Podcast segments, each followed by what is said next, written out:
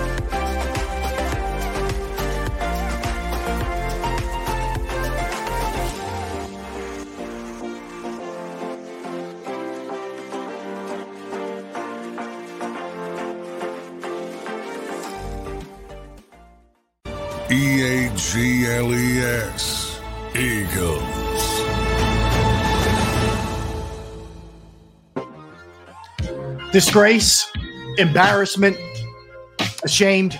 Uh, I don't know that there are words that can really catch what the feeling is and, and can do it justice as to what went down uh, this yesterday. In fact, uh, less than 24 hours ago from the Philadelphia Eagles as they laid down. And I never thought I'd say that about this team. I thought no matter what, you're going to lose games, but they're going to show heart. They're going to lose games, that they're going to have culture they're going to lose games, but they're going to try, uh, try, try, try. But that's not the case, uh, unfortunately, with the 2023 Eagles, at least as of right now. Welcome in. I would say happy Monday, but I am not going to kid you or kid myself.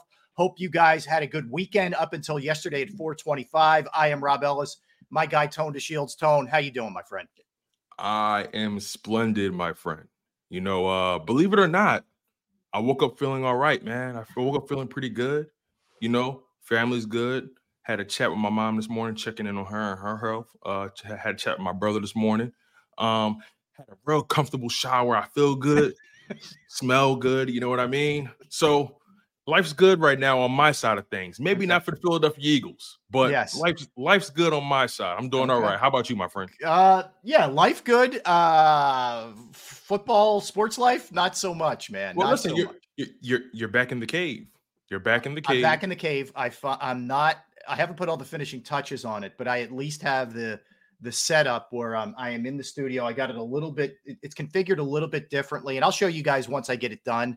Uh, what's going on? Uh, I'm, I'm not there yet. I literally like had a little bit of time yesterday to do some things, and I did some things today. And this is this is about as far as we we uh we got it, but we're close. We're in good shape. I, I got everything. The main part is I, I, I think the shot's well lit. I can see you. yes. My mic's working. Yeah. I can hear you. All good. All good. Yes. All right, let's let's get to the folks who are who are you know uh, admittedly none too happy. All right, so I get it. I get everybody. So let me let me hit everybody. Uh, Fat Falk. There you go. What a way to start. Andrew S. Uh, I see James, see Kevin, see Prime, who a lot of happy people here. Uh, Twiz, Kevin, Ringo, Marcus, it's Joe, Mike, uh, Ringo Island. I think I got you already. KC. Uh, let's see. Uh, There's a lot. All right, everybody. I got you. I see you, and I appreciate you, and I understand the anger. I understand the vitriol. And guess what? You have every right. This is not fan overreaction. This is fan proper reaction uh, to what is Mhm. going on with this football team. So, so let, let's set the tone, the the, uh, the the the scene here. You go into the game at 425, not knowing whether Dallas had won the game or not because they kicked off at the same time that you kicked off. You went in with a plan at least during the week to Mhm. play your starters. But here's the thing: really, right from the jump, you sle- you sat Fle- sat down Fletcher Cox for some reason to to rest. So are you all in or are you not all in? And I think that I know it sounds like a little thing, but I think it's exactly the problem with this Eagles team. There is not a clear direction. Okay. So hmm. you sit Fletcher, but everybody else is all in, including the older guys. Like, why is Jason Kelce out there? Why is Lane Johnson out there? Why is Brandon Graham out there? Why are you rolling out old guys if you're sitting Fletcher Cox? Fletcher So anyway- Cox wasn't on the injury report, correct? Correct. Correct. So he sits. And then you proceed as a team to give a middle finger to your head coach and to your fans because you can say whatever you want. You laid down in that game. And the early, Giants ran a rough shot. Yeah, rough shot. 24 nothing at the half. When through most of that half, you were playing your ones. Like if you're out there and it's Tanner McKee and it's dudes you never heard of in your life who won't be with the Eagles, you know, in the future or whatever. Okay, I don't like it, but okay. That wasn't the case. You were trying to win that game, at least in theory, trying to win the game, and you went out and you got your doors blown off in disgraceful fashion. The funny thing about it is, you and I spoke about this last week, and we said, "Hey, play the starters because, uh, a they can use more reps, in my opinion. Uh, Mhm. they need a confidence booster. Um, of course, we were weighing the options because of the turf, and you know, we you know we looked at it as you need some kind of positivity going into the playoffs. You need something, Mhm, right? mhm. You know, there were there were some people on the other side of the fence saying, "Look, at the end of the day, it is what it is. Just sit your starters, get ready for the playoffs." You know, some people's angle, some people had the angle of, well, you also still have the have the division to play for. You mentioned it earlier. You didn't know what the Cowboys, you know, I mean, they they bounced them, they Mhm. they rolled them, but still, you had no idea how that game was going to turn out at the end of the day. So you had to at least, you know, show some will to fight for the division still. Um, based off that performance we saw yesterday by the they were better off sitting by everybody. Yes. You were better off sitting. That was that that was a lackluster effort. That team and Eagles fans. Today we're going to have um today's going to be a day of reckoning. We're going to have a day of honesty. Mhm. Um a day where our feelings are not trumping the facts. Right. Okay? I think this is an I think this is an important moment for us Philadelphia because we have to now look at this team and this coaching staff for who and what they truly are. And they are quite literally an accident that's already happened. You feel what I'm saying here? I 100%. this 100%. team quit on Nick Sirianni yesterday. Yep. They quit on him. Yep. There's no other way to describe what we saw. I saw no effort. The the offense couldn't. There was a point in time where the offense only had about 20 yards, 20 yards with the offense. Yep. You know what I mean? Like it's they have no identity. They have no response to the blitz. This is why I look at this coaching staff as utter failures, right? And also, by the way, Jalen Hurts is regressing. Yes. Let's not let's yeah, let, let's, let, let's, let's not be afraid of what it is. Yeah, we, we need to address this and we're going to we're going to address it. Listen, you numbers guys. are way down. I'm a Hurts guy. I have Hurts memorabilia. Yep. I, I, I rock with the guy. Be- best believe that. I'm wishing for success. But right now, in his present situation, although the stats, we were just talking about it last week as well, his stats are better than last year, but the turnover bug has bit him in a big way this year. Mhm. I don't think that will continue, but he needs to get in order for him to get where he wants to go, or in order for him to get where he needs to go for the city of Philadelphia, for the Eagles, it can't be under the watch of Nick Sirianni. No It question. can't. It's it's it's done.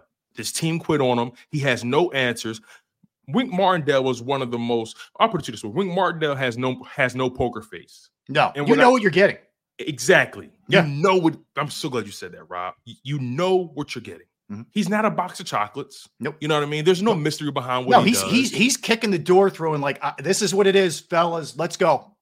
You know what it is? Wink Martindale is what you call procedural drama. Yeah. You know the formula to Yeah. all these shows, Law CSI, Yeah. Law and Order. You know how it ends. You know how it Crime happens, You know I detectives get involved, and then we're in court. You know what it Ex- is. man. exactly. We know Yeah. how this thing ends. Yep. So, how haven't the Philadelphia Eagles coaches, most notably the offensive side, Nick Sirianni, Brian Johnson, Kevin Patullo, how haven't you guys been able to come up with, I don't know, an answer for when Jalen Hurts is blitzed? I'm having a hard time understanding what their jobs are. Mhm. I'm having a hard time understanding what all they've been doing for the past week- three years. All we hear is, you know, the NFL level. These guys live at the facility. They're, you know, they're they're there, twenty four seven. You know, blah blah blah. Oh, Okay, fine. What what is happening during that time? What what are you devising? What's the game plan on both sides of the ball? You can't. You knew what Martindale said. Yeah, I'm blitzing, and he blitzed you, and you couldn't handle it. Then the other side of the ball, the same mistakes we've seen all year. Dudes are wide open. Guys are nobody's within the same county of them on a couple of those plays. Uh, Wan'Dale Robinson is basically he set up a lounge chair, a Barca lounger, got a drink, had some chips, and was like, "Oh, hey, Tyrod, I'm right here, man. Oh, okay, Mhm. there it is. Hold the on, window.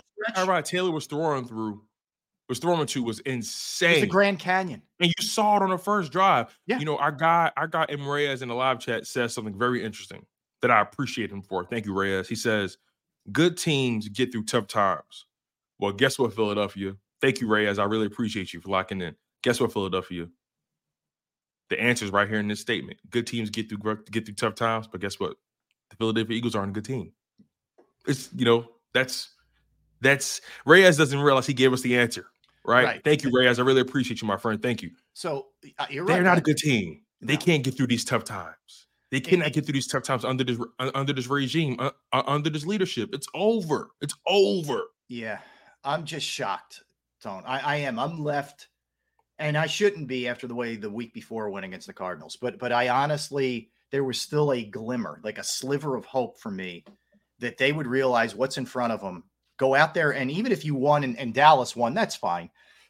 You put yourself in that spot, but I go out there and play hard, and they didn't play hard. Like I, like to me, I'm sorry, man there's a there's a lot of things I, I can tolerate. I don't like it, but I'll tolerate it. Like if the Eagles had just lost yesterday and they went balls to the wall and it was 41-38, I, I wouldn't have liked it, but Yeah. okay. Even if it was 21-20. Yeah. this was absolutely unequivocally a team that just said, I'm not really interested in playing this game. And and the playoffs start next week. And and and all we're gonna hear, brace yourself for the next seven days, and the Eagles don't play till Monday. The next seven days, all we're gonna hear is everybody's 0 at this point. That's what we're gonna hear. Don't take the bait. That's Don't. what Darius Slay tweeted. Did you see Oh, yeah. Darius Slay's tweet? I- he he tweeted saying, "Oh and oh, baby, let's go." what? What? Don't take the bait, man. Don't take it. It, it is it is the only th- and it's the only thing they have to lean on. It's the only crutch that they have is the everybody's O and O at this point. Okay. Don't believe it. Don't believe it when you hear it.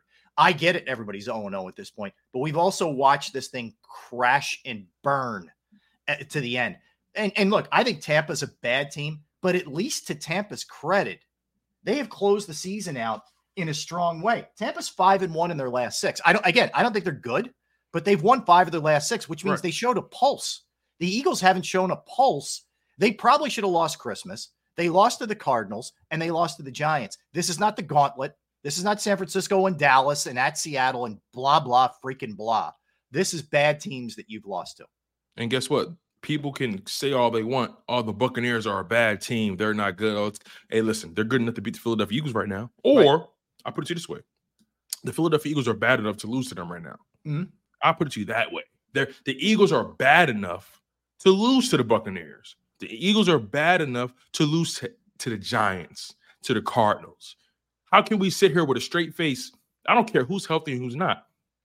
We saw all season this team has not been playing up to par, no matter who the opponent was. Did they have moments that gave us cause to celebrate? Hell yeah. Mhm. This this season, up until 10 and 1, they were ex- they were exciting still. Yeah. You know, they had these moments. They had they gave you this drama, this theater. It was it was fun to talk about, fun to watch, fun to experience.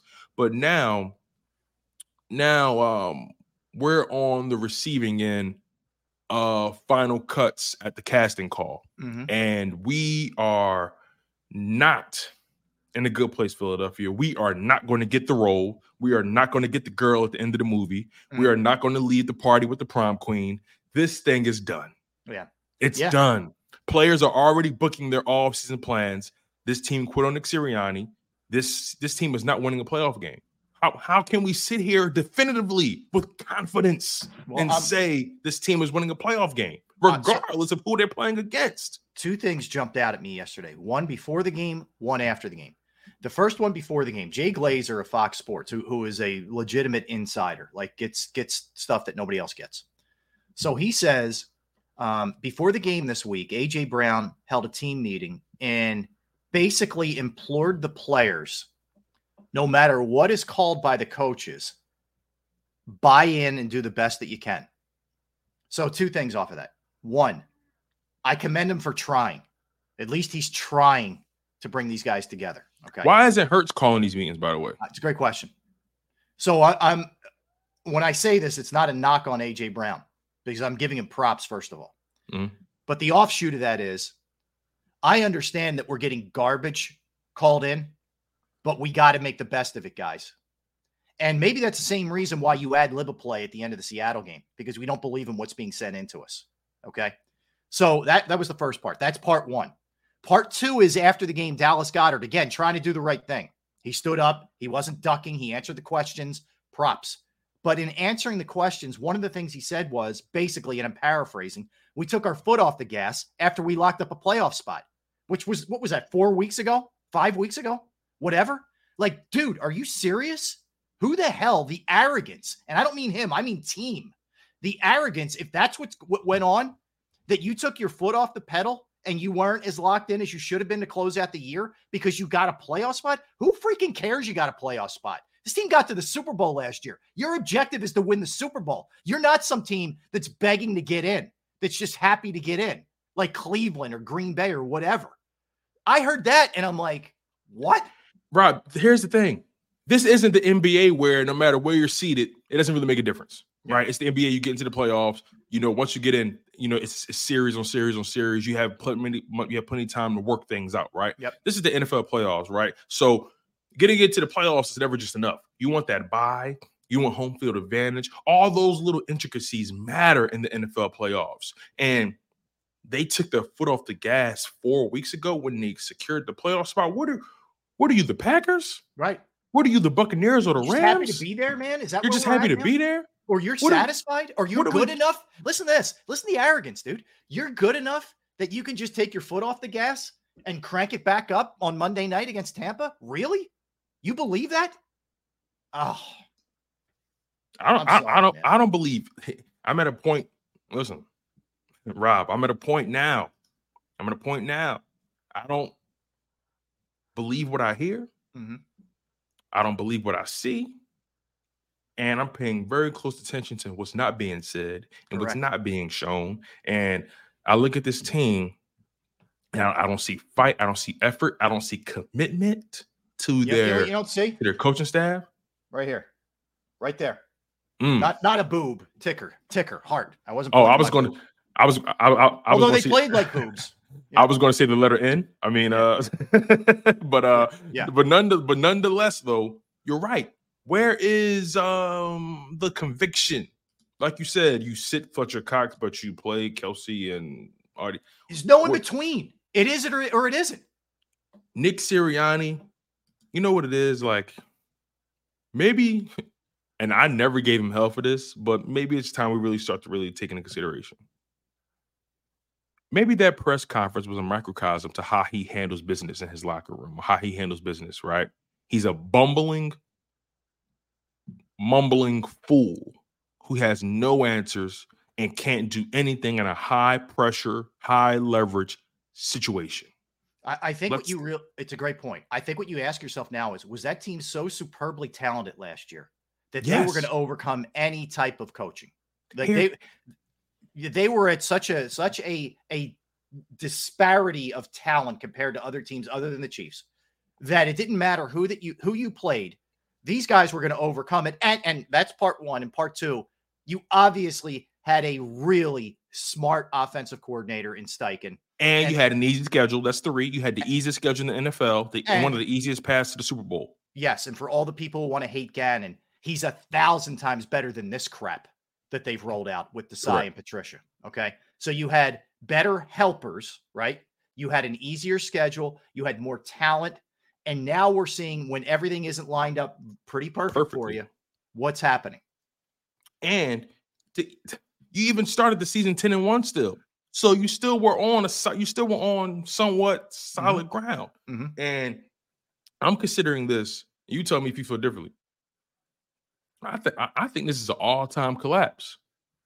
This is an all-time collapse. Oh, You know, you know, like this this rival this rivals um those you know those years where they lost to the Panthers in the playoffs or the Buccaneers. Like this, this I mean, the this is worse. yet. At least they got that. to they got to an NFC championship game. Those teams. Very good Let me- point. Very Let good me put point. it in perspective here. All right. So they're the first team ever to start 10 and 1 and not win 12 games. First team ever to do that. They're the first team since 1986 to start 10 and 1 or better and only finish with 11 wins. That's the 86 Jets. We're the only other team. Like this is this is historical not just for the Eagles. This is league-wide historical collapse. They And are here's the- historically bad. The other part is again, you didn't you haven't closed the season out against juggernauts. You've lost to the card. You barely won on Christmas against the Giants. You lost to the Cardinals, and you lost to the Giants to close out your year. That's how you closed out your your season. So it's like I'll maybe buy the excuse that you're playing the Niners or the Cowboys or somebody else really good. Maybe I'll buy that, but you're not. And and the other thing is the comparison between the earlier in the season Eagles and this one, they're totally different teams. It might as well be different seasons. That's how different it is. Like like later we'll talk about the Bucks. Dude, when they played the Bucks, that was that was that might as well have been 30 years ago, that game against the Bucks. A tale of two seasons. That's exactly what it feels like. Um, here's the thing, right? We know we talked about the talent from last year, and you know, the, the, you know, they're a talented offense. Here's the thing: when there, there's a gift and curse to talent to having talent when you're a head coach, right? Obviously, they make what they make whatever you call out there look good. Yeah. they make they make everything look good, right? But also, when you're not calling a good game or not having a good stretch in play calling or game planning or preparation or whatever, or or or or, or the message is not landing. When you have talented guys in building, when you have veterans who've won before, who know what it looks like, who knows what it sounds like to hear winning culture, winning speech, Mhm. they can sniff out a fake. They can sniff out a fraud. They can sniff out, they can sniff out someone who's really Yeah. not built Agreed. how they portray themselves to be. Yep. They've sniffed out Nick Sirianni. They've sniffed him out. And the and, the, and yesterday, those players have quit on him. So they can play the PC game all they want. They have a job to do. They have appearances to keep up, keep Yep. up. You know, they have to be professionals at the end of the day. But if I was to pull each and every one of those players, especially on offensive side, and ask them, describe Nick Sirianni in one word, they'll probably say disjointed. Yeah, you know what they'll say? If you, you, you give them truths here, okay? They would say, nice guy. And then my Nice follow up, yeah, my follow up would be, okay, he's a nice guy. Do you respect the way that you're being prepared by him? Do you feel like he has answers to fix things that are issues? And you know what they would say? They'll say, I mean, he cares. No, no, no. That's not what I asked you, though. Correct. Everyone cares about their job. Mhm. Is he the man that you trust to lead you, uh, to lead you through the tough times, through the Yes. wartime, not Yeah. just when it's peacetime? Do you Yeah. trust him to have the answers when things are going left? Yeah. And I bet, I bet my bottom dollar they all will say no. Same here. And so that's that's the issue. I don't like it's all well and good that they like him as a guy and he'll have their back and all that. That's great. But I uh, when in times of trouble, you need someone who's got a plan to be able to get you out of a situation. And I don't feel like they feel like and and let me also just say this. I'm not excusing them either. Like, dude, where's your heart? Oh no, no, we're gonna we have, we have yeah, a yeah, full we'll get into show to flush this out. Yeah, we'll You know get I into that. mean? But but We're just know, just know, people, we're not. This is not just a coach issue. This is a player issue too, where guys aren't giving their maximum effort, in my opinion. But I think Tone, they would say we like him, but you know what? At the end of the day, I don't think we're buying into what he's what he's what he's preaching. We don't, we don't Right. think the answer. And and and also before we before we uh, go go to break, Jalen Hurts has to wear this. Yeah, Jalen Hurts, the franchise quarterback, Philadelphia. As much as I love Jalen Hurts, he has to wear this just as much as everyone else in the building. without a question. Because although numerically he did not have a bad season, when you look at the other numerics, such as the turnovers, bad season. Correct. They overshadow a lot of the great things he's done. So, on top of that, he has not still, still been able to respond well enough to the blitz to be productive. Correct. Typically in the blitz, they send more guys at the quarterback than guys that are in coverage. Yes. You mean to tell me you can't find nobody open No. off the it- blitz? You mean to tell me you can't sense or or tell where the blitz is coming from? Typically, wherever the blitz is coming from, that's where the open guy is. Correct. It's a hot read. Yeah. It's So a- let, let's let's do that. Let's dig into the offense when we come back. All right. And Yes. We're going to start with Jalen Hurts and and the R word, which we're all afraid. Everybody's afraid. You know what? He's regressed, and whether that's coaching, whether that's him, whether it's a combination of both, whatever. Let's get into it. We'll get into that when we come back. We're going to do the defense. We'll look at Tampa. We'll look at all the playoff matchups. A lot of firings today. The Turk came for some people today. Uh, that's for sure. All right, let's talk about Bravo Pizza of Havertown. We might need some Bravo to get us through this day. Uh, Bravo Pizza of Havertown. Thrilled that they are a sponsor of the show, the channel. Uh, been going there since I was a kid. They've been family owned since 1985. You got Alex and the great crew there seven days a week. They have all different kinds of pizza daily, 20 different styles, in fact. They have slices to go. They have the you name it, they'll make it specialized your way. But it's not just pizza, it's fresh pasta, sandwiches, wraps, wings, salads. Bravo Pizza of Havertown is also committed to the community. They have fundraisers for charities, for schools, for little leagues, where the proceeds go to those organizations. You can follow them at the Bravo Pizza of on Instagram and Facebook for daily specials and promotions. They're located at 1305 Westchester Pike, Manoa Shopping Center in Havertown, Pennsylvania. 1305 Westchester Pike, Manoa Shopping Center, Havertown. Give them a call, 610 446 3810, 610 446 3810. Bravo Pizza of Havertown.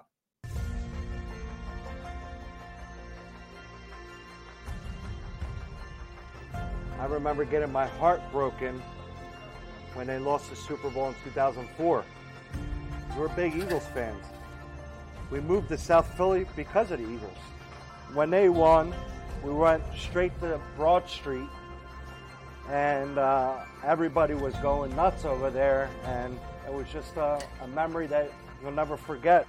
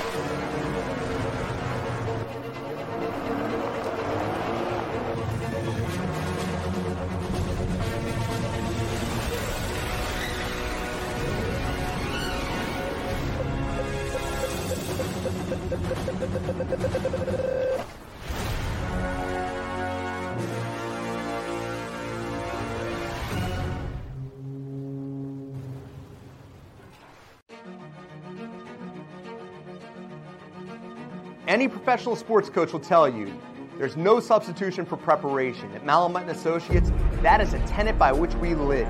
We prepare from day one for victory. Anything less is not acceptable. Go passionately. Go fearlessly. Go confidently. Go Birds!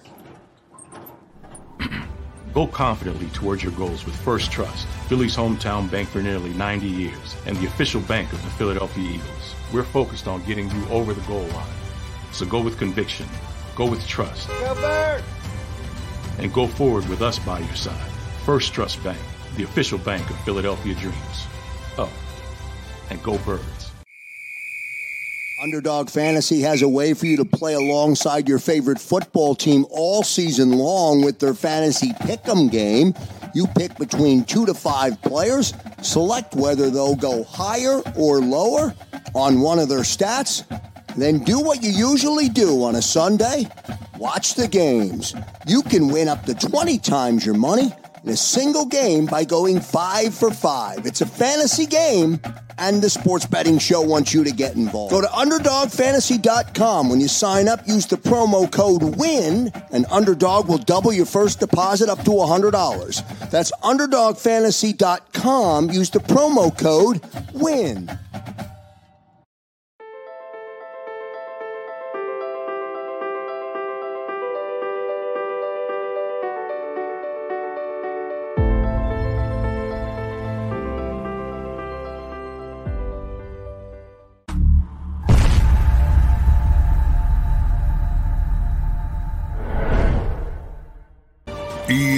G L E S. Eagles.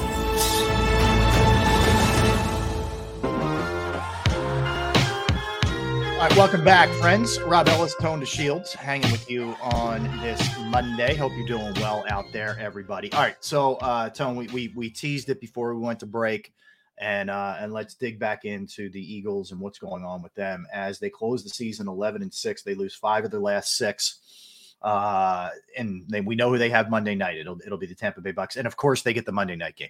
Of course they do. Yep. All right. Anyway, that's my own little little little little uh, editorial. You're muted. You're muted, Tone. Damn, I pulled a D gun. I know you Um, did.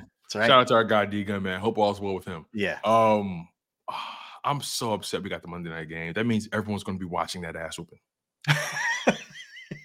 I'm so mad. Yes, I'm so yes. mad. It's the Mhm. only game on Monday, right? Oh, correct. Yeah. Yeah. We got to wait an extra day to get to this. Yep.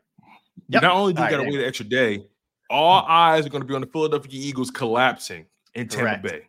It's it's almost it's almost um what's the word I'm looking for? Fitting? It's uh it's it's poetic. Yeah. It's poetic. Nick Sirianni's first playoff loss with Mhm. the Philadelphia Eagles took place in Tampa Bay, and his last player well his first playoff game took place in Tampa Bay, and his All last playoff game let's Philadelphia go there. going to take place in Tampa Bay. It's poetic. Are you convinced that he's gone? Yes, I'm convinced. See, they I'm not. I'm not convinced. But go ahead. Tell I- me why. I guess the reason I'm convinced is because you can't deny what you see from the players, right? And can you are you are you are you willing? And this is and this is where we have to really play cat and mouse with Nick Sirianni and Jeffrey Lurie's um philosophy and their mindset and how they're feeling, right? Are they truly willing to roll the dice and bet on Nick Sirianni for another season?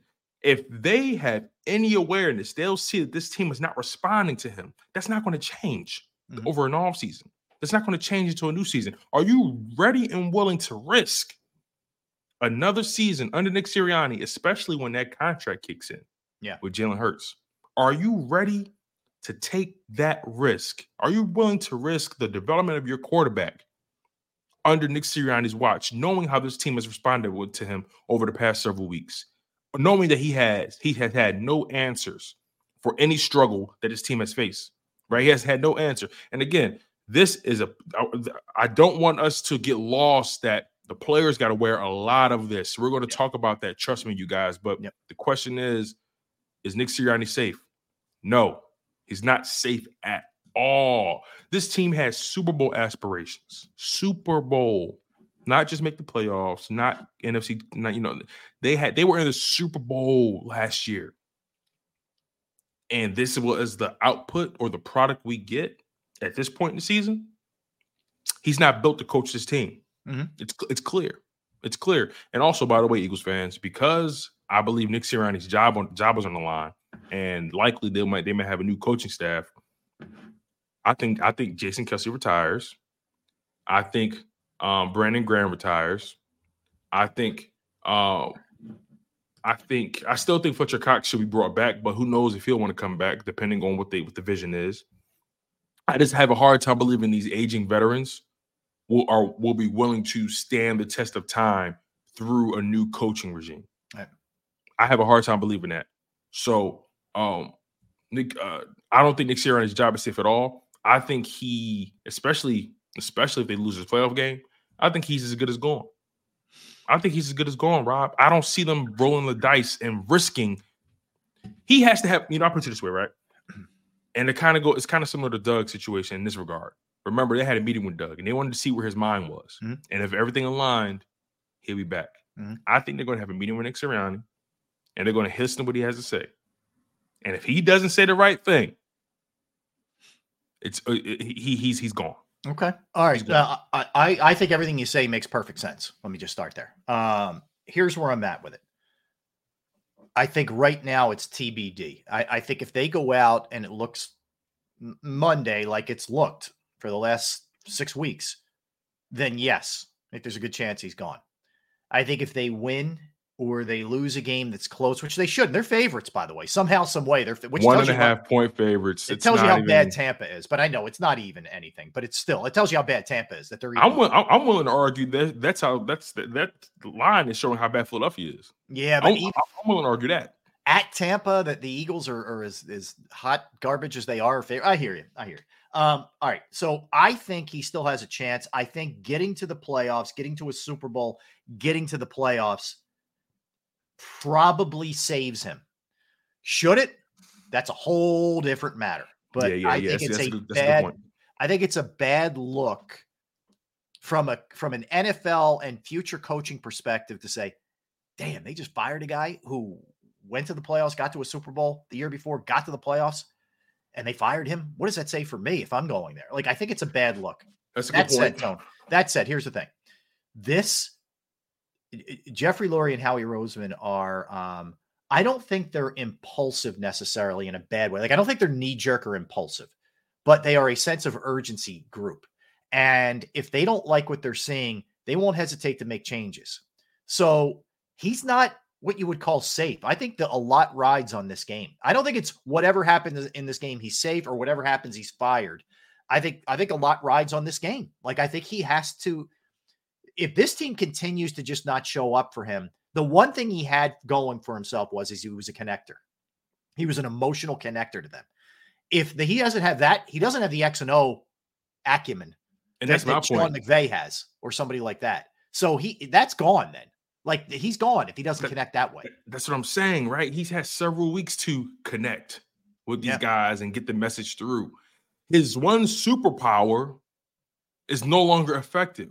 Right. So that begs the question what value does he provide instead of clapping or Mm-hmm. cheerleading? Shout out to my man Dan Sileo and uh, Angelo uh, Cataldi, right? The, the- they call him the ultimate cheerleader. you know what I'm saying? If if his if his one superpower is no longer effective, what value does he provide? Because I, you- again, I'll I'll I'll go the I'll go the McVay route one more time. Yeah. So they had a down year last year, right? They they had pushed all their chips in. They they didn't have any draft picks. They've got they won their Super Bowl, and it was kind of like they're going to be awful for the next five years. That dude figures out a way to maximize Puka Nacua, to maximize Cooper Kupp, to maximize an older banged up Stafford, to get the most out of his team because he's a brilliant X and O guy. His rookie running back made the Pro Bowl. Kyren Williams. So he gets the most out of it. He he is going to scheme you to death if you're another team. Doesn't mean he's always going to win every game, but he's going to get everything he's got out of those guys from a talent standpoint, from a fooling you standpoint. And now that Steichen isn't here to kind of clean up the mess, you know, there's nobody there to to to to, to catch him, to catch Nick on what he's putting together. Here's the thing, right? There, see, there are two kinds of coaches. There's coaches that when they get, I'll put it this way, there, are- there are coaches when they get new toys, they get excited. They, they start thinking about, ah, what can I do to maximize this thing? Oh, I, I got, I got this guy, I got Cooper Kupp, Puka Nacua, I got this young kid, Kyrie Williams. Okay, what can I do? Oh, maybe if I move him here, maybe if I do this, maybe I do. They, they start, they start playing Yeah. battleship with themselves. They start, Yep. you know, you know, uh, they start getting super geeky with this, you know, with these pieces they have. Right, Mhm. that's one coach, Mhm. and then you have some coach that when they get talent, they say, "Ooh, all right, okay, so I can just kind of just kind of flow through this thing." All right, okay, I got AJ Brown, I got uh DeVonta Smith, uh Jalen Hurts, um D'Andre D'Andre Swift. Okay, all right. Talent at the end of the day is going to make this thing work. All right, we know we trust these guys to win their matchups nine times out of ten. Yo, Yeah. That's my problem with Nick Yes. Sirianni and, and, his staff, right? They don't get they don't get they don't get geeked about the toys they have and want to start, you know, getting creative and and whatnot. They just say, okay, all right, we got AJ Brown, DeVonta Smith, Mhm. Dallas Goedert, Mhm. go win. Mhm. That's putting so much pressure on your players. So much pressure on your to win every single matchup. And sometimes that's not going to be the case. You know, as a coach, your job is to exploit, the, as a coach, your job is to game plan and exploit the weaknesses of the opposing side of the ball that you focus on. Yeah. And I haven't seen that now one time. I can't think of one game or matchup where I've seen the Philadelphia Eagles this season, or consistently rather, exploit the opponent's weakness or respond to their weakness being exploited. Mm-hmm. You feel what I'm saying? Uh, yeah, exactly. You know, and you know, um, as much time as we have left in the show, I do not want to take the eyes off of the offense as a from a personnel right. standpoint. Um, no, let's go there. J- J- J- Jalen Hurts and you know AJ Brown got hurt, but you fumble. Like, come on, man. Um, D'Andre Swift was sick, so he didn't play. Um, it's it's it's it's like I gotta I gotta start the quarterback position. I gotta start the quarterback position. Well, let, us go there. All right, so let's go there, Tone. So uh yesterday, seven. Now this is again. He played most most of the first half. Seven of 16, 55 yards, zero touchdowns, another interception, a 26.8 passer rating, bringing his turnover total to 15 interceptions and four fumbles on the season. And his answer slash their answer to a blitz, which you knew Wink Martindale was going to do, he knew as we talked about in the first segment, he's he's not trying to, to hide what he what he does, is to roll to your right which we saw two years ago all the time. He does it every time when he's pressured. He rolls to his right. It's incredible. Or they or, or they or they force him to roll left. Yeah, but he he wants to always go right, and then it's fade, fade, fade, throw it away or get sacked. It's mm-hmm. not here comes so and so. I got a hot read. I'm going to connect with them right away. That's never there. That's what other teams seem to do uh, when they get blitzed. Uh, there's no denying, Tone. I'll, I'll just tell you right now even even if you want to put the blitz aside for a minute, if you look at his numbers, Jalen's numbers this year compared to last year. Now, keep in mind he played all 17 games this year, and last year he missed a couple of games with that shoulder. But so went from a 101.5 to an 89.1. Okay. It's a massive, massive disparity. Massive disparity. He's, he's regressed. regressed. and and we have to be comfortable saying that Philadelphia. Yep, he he's regressed. That, but it's not, it's not the end of the world. It's not. It's it, he's not. He, he it's not a hole he can't get out of. Like it's he's regressed. He had a down season. Yeah, it's it's not Carson Wentz fall off a cliff. It's not yeah. Carson Wentz. I'm not listening to anybody. I got it. I have all the answers. Yeah. The problem is, you know, oh, I'm so glad you said that. You just you just teed me up it's not Carson Wentz. He's not listening to anybody, all that kind of stuff, kind of going rogue. We're, we're dealing with two different spectrums of quarterback, right? Carson Wentz, the rogue agent, and Jalen Hurts, the company man, the guy who's going to listen to his coaches unequivocally and not question and rock the boat, versus Carson Wentz, a guy who was hard headed and mm-hmm. pretty much really didn't take the coaching. Mm-hmm. That's you have to have a balance in that, right? No one's telling you to go rogue and just always be a contrarian to your coaches, but you have to challenge their convictions, challenge their thought process, and make sure they believe what they're telling you. Make sure whatever they're telling you um, makes sense and it can be app uh, it can be app- uh, applicable for the extended part of a season. And when it's no longer useful, do you have the answers, right? Jalen Hurts has been trying so hard to just roll with the punches, trust his coaches, trust what's going on and look and, and, look what we have. We have 19 interceptions. We I mean, sorry, we have 19 turnovers on the season. We have 15 ele- interceptions. Yeah. We have uh 15, 15 interceptions, four fumbles. Uh, we have an 11 an 11 and 6 team record um for the 2023 season. We have um uh one win out of six weeks of football uh, you were the number one seed and had a two game lead on everyone at 10 and 1, and then you fumbled it. And not only did you fumble the number one seed, you fumbled the bag with the division when the Cowboys gave it to you a couple weeks ago. Gave it to you. Yep. So Jalen Hurts, it's time. This you're getting the bag now, my friend. Mm-hmm. You're getting the bag now. You you're you're you're the $50 million quarterback. You had to demand excellence from the people around you, because I know he demands it from himself. Here's the thing about here's the thing about Jalen Hurts when I talk about Jalen Hurts, right? When I talk about him, I'm not questioning his work ethic. I'm not questioning his preparation. I'm not questioning his leadership. I'm not even questioning him as a man. I'm, I'm not even questioning his talent. I'm questioning his desire to hold, his coaches and the people around him accountable. Because when you when when when, you're too loud in the room sometimes or when you rock the boat too much you can lose people or or you can appear as um someone who's not coachable. And i know he doesn't want to appear that way. So i respect what he's doing. But at the same time this isn't a situation where you're going to appear uncoachable this coaching staff is unteachable or they can't teach however you, i don't know if i ever said that right they they they can't get the message across. So I don't know if this is one of those situations where when Jalen Hurts said, "Look, I'm going to roll with the punches, and I'm going to make sure they know. Mm-hmm. I'm going to make sure the people the people realize that, hey, I'm doing exactly what they tell me to do." Versus him asking for all these changes, these wholesale changes. Then when he when he gets them, things don't happen. I think, and this is me playing conspiracy theorist now. I think Jalen Hurts was willing to sacrifice this season, not even this season, but willing to sacrifice whatever they said, whatever they sacrificed. I'm I'm I'm betting he, he's he will he was willing to sacrifice everything to get Nick Sirianni at that building. You know, he, everything that Nick Sirianni is and he's shown us this season is all him. And I think Jalen Hurts rolled with those punches because he is looking at it like, I want y'all to know this is Nick Sirianni's offense. I'm doing what he's telling me to do, and this is why we're not successful. Yeah, I mean, I, I look. I think it's. Um, I think it's coaching. I think it's Jalen himself. Um, there are things that he's got to improve here. It's just bad. I mean, you look at it. Absolutely.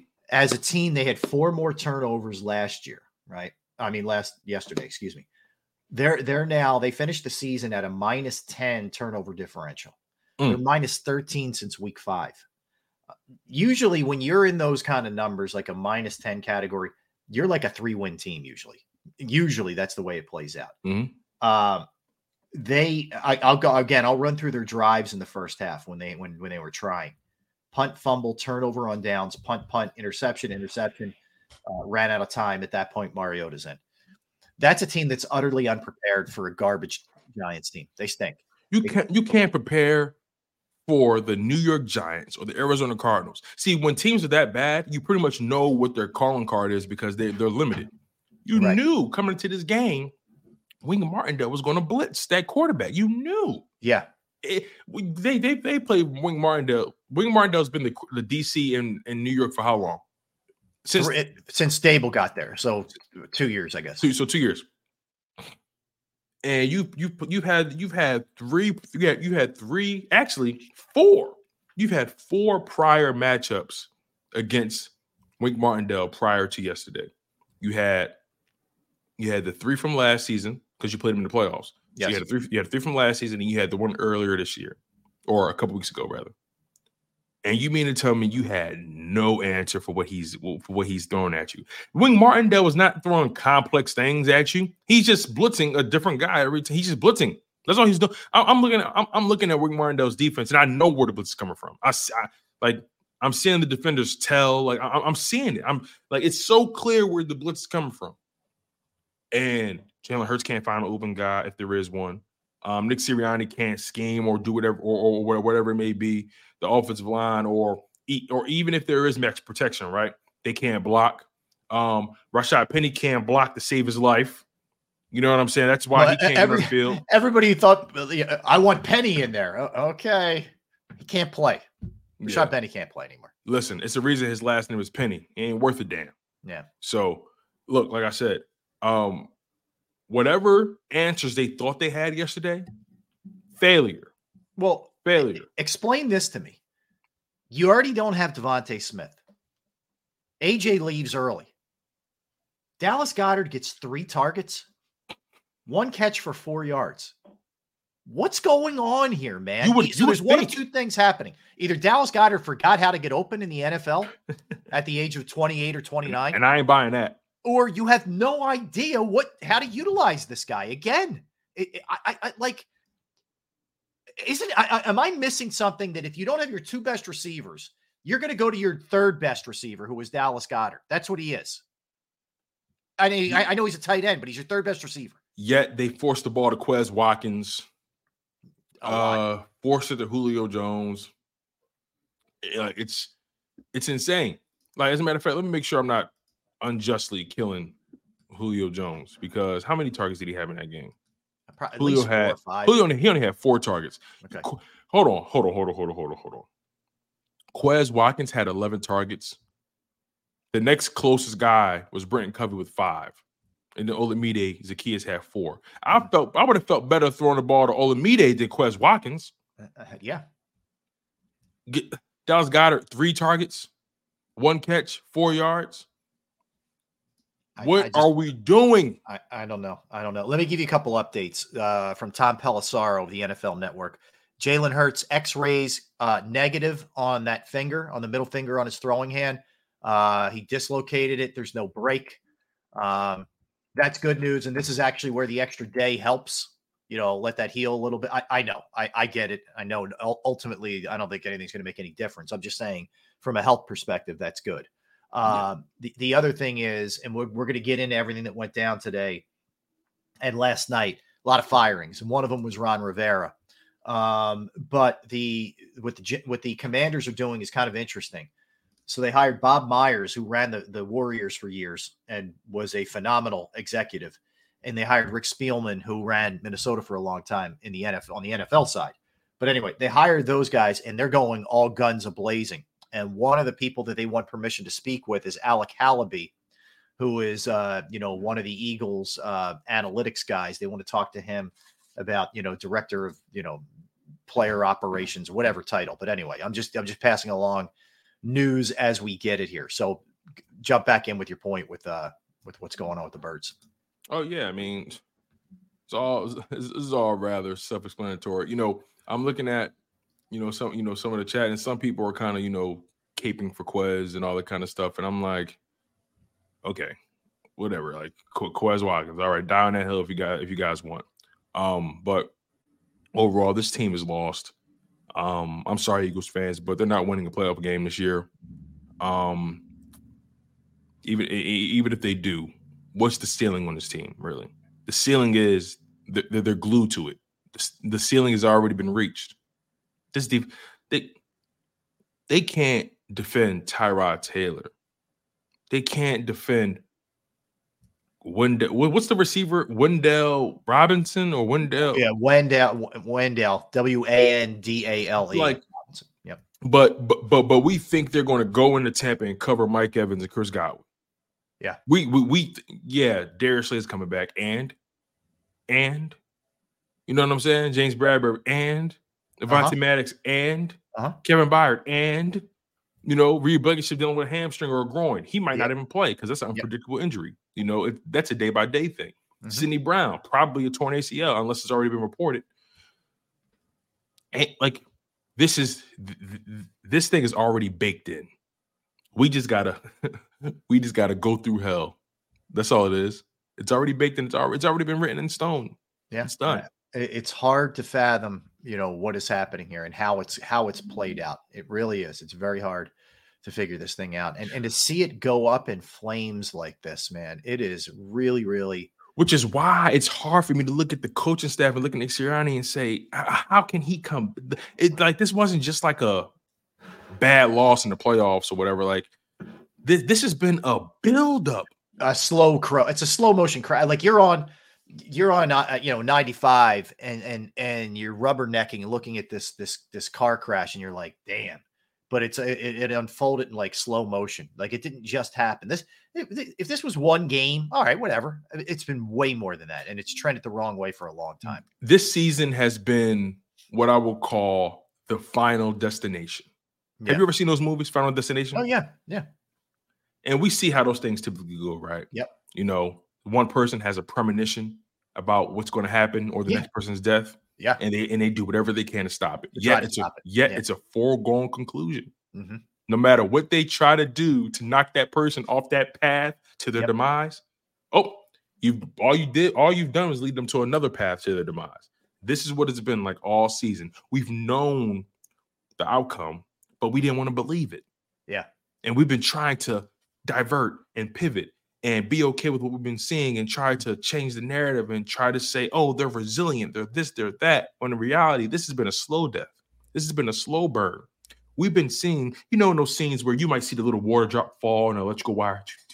Yeah. You see the spark, and all of a sudden, and all of a sudden, and all of a sudden, Yep. it leads to a light blowing out, and then the light blowing out all of a sudden leads to the person being in the dark and they can't see, and then that person in the dark can't see trips over a fire truck, uh, uh, trips over their kids' toys, and all of a sudden Yep. they hit their all of a sudden they hit their damn head on the on the, on the damn countertop. Like it's this has been a chain reaction of losing. This has been a trickle down effect. This thing is this thing has been a foregone final destination for the Philadelphia Eagles. Yeah. We're just the last ones to find out. All right, let's come back. And you think the offense was bad? Hold my beer. Let's talk about the defense, which is an absolute sieve. So we will dive into the defense when we get back. Don't go anywhere. Tone DeShields, Rob Ellis, Sports Take on this Monday. We're picking up the pieces, folks. All right, let me tell you about Jim Murray and Principal Financial Group because knowing who to trust with your finances is critical. And I can tell you from personal experience, it took me a long time to find the right person. And Jim Murray and Principal Financial Group are the right people. Whether it's retirement planning, 401k review, insurance review, you might have a small business and you need help with your employee benefits. That's another resource that Jim can assist you with. I personally have entrusted my IRA, my 401k rollover with Jim, and I couldn't be any happier. You will be too. Give him a call 610 996 4751. 610 996 4751. You could email him as well, Murray, M U R R A Y, dot Jim at principal.com. That's Murray, dot Jim at principal.com. Go to get your game on. Go for the beers. Go for the cheers. Go for the hit and the hits. Go for the stakes and the stakes. Go to get your parlay on. Go to get your party on. Go for the scene. Go for the screens. Go for the gallery. Go for the win. Go to Ocean. Visit theoceanac.com to plan your visit. At Pond Lehocky, we've recovered billions of dollars for our clients, and we're confident we can do the same for you. With over 250 years of combined courtroom experience, we've helped over 100,000 injured clients obtain some of the largest settlements in Pennsylvania. One conversation is all it takes to help you and your family get back on track. If you've been injured in an accident, give Pond Lehocky a call.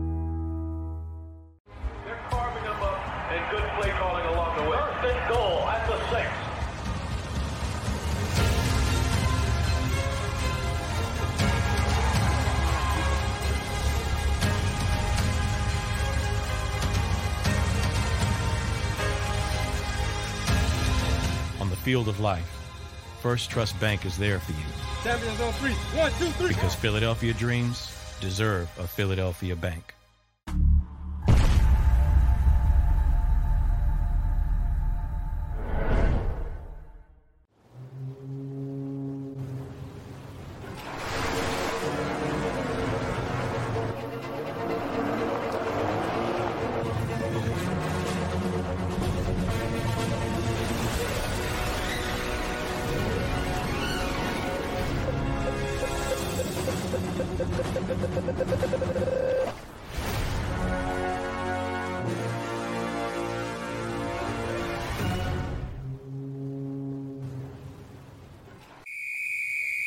Underdog Fantasy has a way for you to play alongside your favorite football team all season long with their fantasy pick'em game.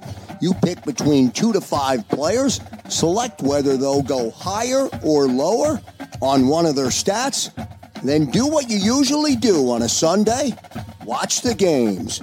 You can win up to 20 times your money in a single game by going five for five. It's a fantasy game, and the sports betting show wants you to get involved. Go to UnderdogFantasy.com. When you sign up, use the promo code WIN, and Underdog will double your first deposit up to $100. That's UnderdogFantasy.com. Use the promo code WIN. Do you stream on a Roku, Fire Stick, Google TV, or Apple TV? Now you can watch 6ABC 24 7 with the 6ABC Philadelphia streaming app. And the big story on Action News. Search 6ABC Philadelphia and start streaming today. E A G L E S. Eagles.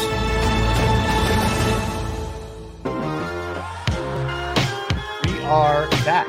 That is Tone. I am Rob. We are Sports Take, biggest sports News network.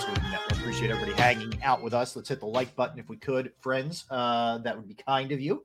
All hey Rob, Yes, you know sir. what's you know what's crazy, man. You know, every now and again, what I like to do, I like to um, you know, during the breaks, I like to go through the live chat, check the temperature of the people. You know, maybe see some talking points here and there because we got a lot of people in the chat who bring up a lot of great points, right? Sure. Um, one of our guys here, Daz, he says, uh, I feel like old Yeller right now, waiting to get put down. That's a hell of a point, Daz, because that's how I feel too. Mm-hmm. I feel like this team, I feel like this team is just walking this, walking us down that green mile. and, it- and it's only a matter of time before this thing comes to an end. Like I said in the last segment, this is our final destination. Yeah. No, listen, hard to argue. Um, and the problem is now you look at it and you have questions about the coach. You wor- you wonder why the quarterback has regressed. You look at an old secondary, at least at the corner position. You look at a linebacker crew that really eh, has no business starting in the NFL. You look at a defensive line for, that, for no apparent reason, has really let them down in the run game. And they were over 100 yards again yesterday rushing. And in the pass game, once again, your edge pass rushers don't get a sack. A- a- you look at two assistant coaches, two coordinators who look like they they they couldn't coach their way out of a paper bag. You question everything, and- let let you know Howie Roseman um, decided that Dennard Wilson wasn't the answer as the defensive coordinator, and they brought in Sean Desai, who you didn't have enough faith in to even get through the season, and you turned to Matt Patricia, who's made it worse. Uh, you, there's everything has to be questioned right now. That's the problem. It's not one thing. It's not like oh they have a great offense, but their defense stinks, and the Mhm. head coach is is just doing you know working wonders. No, everything is in question right now with this team. Um, you know, and, they're- and, and look no further than the defense. So let's start there. So they decide prior to the Seattle game that they're going to bounce Sean Desai or whatever. I know he's still there before everybody starts jumping on that. I know he's still here, but we know you know what I mean. Matt Patricia takes this thing over. They have been markedly worse, at least with Desai. I'll give him this much. He did a really good job against Miami. He did a really good job against Kansas City. He did a really Rams? good job, yeah, first time against Dallas, uh, and, and a couple other games as well. Now, did they start losing badly to Seattle and Dallas? Sure. But they pulled the plug on him. And since then, the Eagles have lost to Drew Lock, who went 92 yards on you without any timeouts. They have lost to Kyler Murray. They have lost to Tyrod Taylor, uh, among others. Almost lost to Tommy DeVito and Tyrod Taylor on Christmas. So they're worse and they look worse. And, and they start yesterday, Tone, dropping Hassan Reddick twice into coverage. They have no idea what they're doing. They are not playing to the player's strengths. They are Matt Patricia is a square peg round hole guy.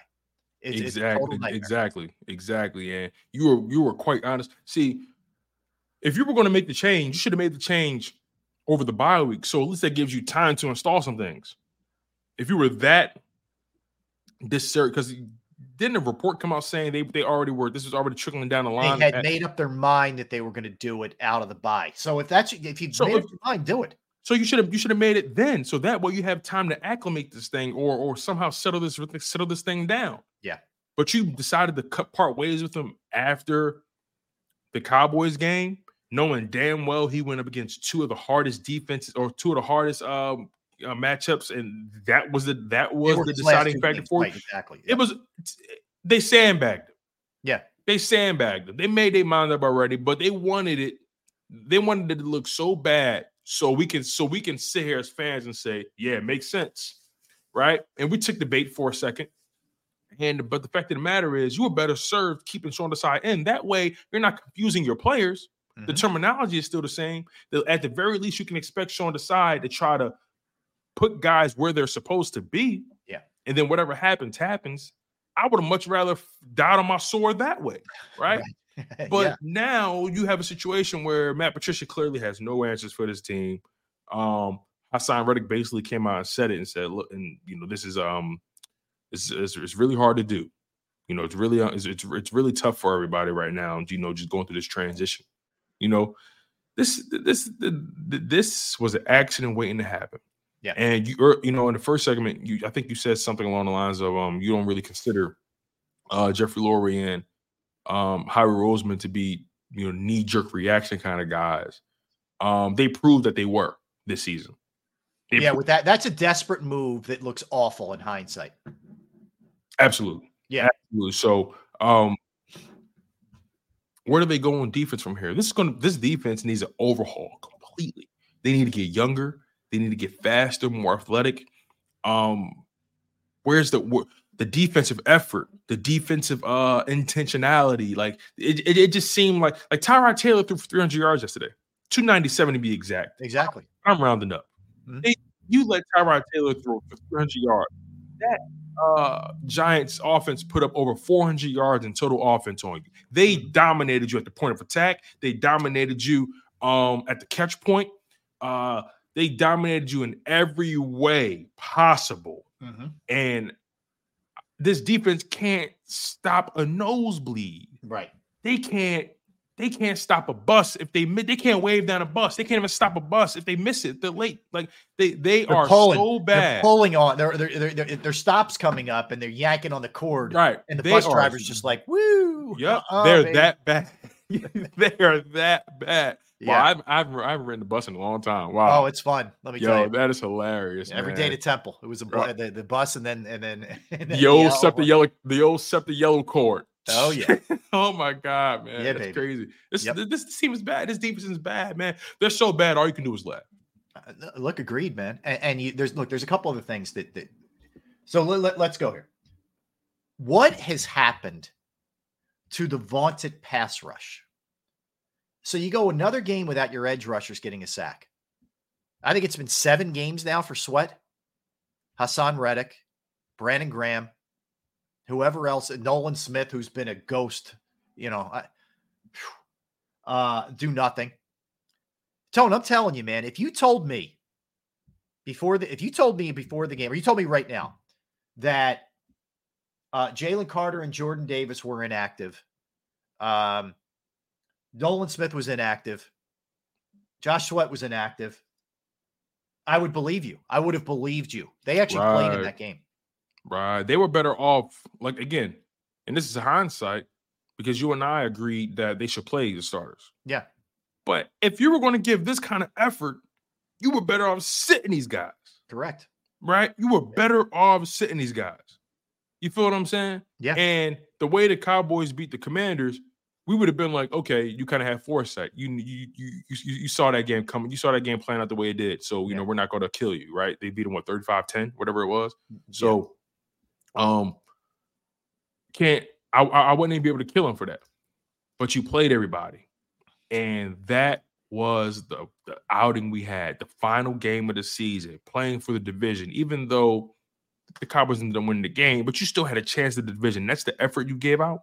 That's how that's why I can sit here and say, or that's why I can sit here and say with confidence that they gave up on Nick Sirianni.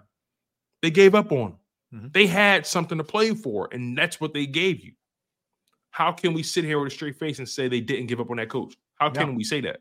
That that had every earmark uh, of a team that had just packed it in.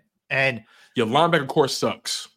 Yeah, linebacker they- core is awful. The defensive line has been awful the past several weeks. Yeah. Um, your, your corners awful. Safeties awful. The no effort, no fire, no heart, no accountability. It's just awful. Everybody is everybody is running solo dolo out there. Everybody is doing their own thing. Nothing is complimentary. Nothing is working. i saw it from the first drop, from the very first drop. When I saw that window that Tyrod Taylor threw on his first pass, I'm like, oh, this game's over. That's all it took. This game was so bad, Rob. I, I you know, I said, you know what? I'm gonna get an early. I'm gonna get an early start on dinner. I made dinner yesterday. I made some. uh I made some, uh, some, you know, some, uh, some chicken wings in the air fryer. Oh yeah. You know, Oh, made some, yeah. you know, made some broccoli. You know, some rice. You know what I mean? Um, what else? What else did I do? I made. I prepared myself a lunch. You know, while the game's on. I you, did. you you did your whole week. You have your Listen- whole week done. Yeah. Listen, the game was so bad, Rob. I didn't even watch it on my TV. I had it on my phone just in the background. Oh my god. Come on, man. Yeah, man. Come on. This, Uh, well- th- th- this, this shit is un, un, unsavory. Unsavory. Um, all right. So uh, here, here, let me give you. I don't even know if I want to do this to you. I, I, all right. So um, keep in mind, right? This is a team that had 70 sacks last year. 70. Um, this year, Tone, they they have just fallen to pieces, man, in, in terms of points allowed. You realize they they're they're um they rank 30th in points allowed. The only teams worse are the Cardinals and the Commanders.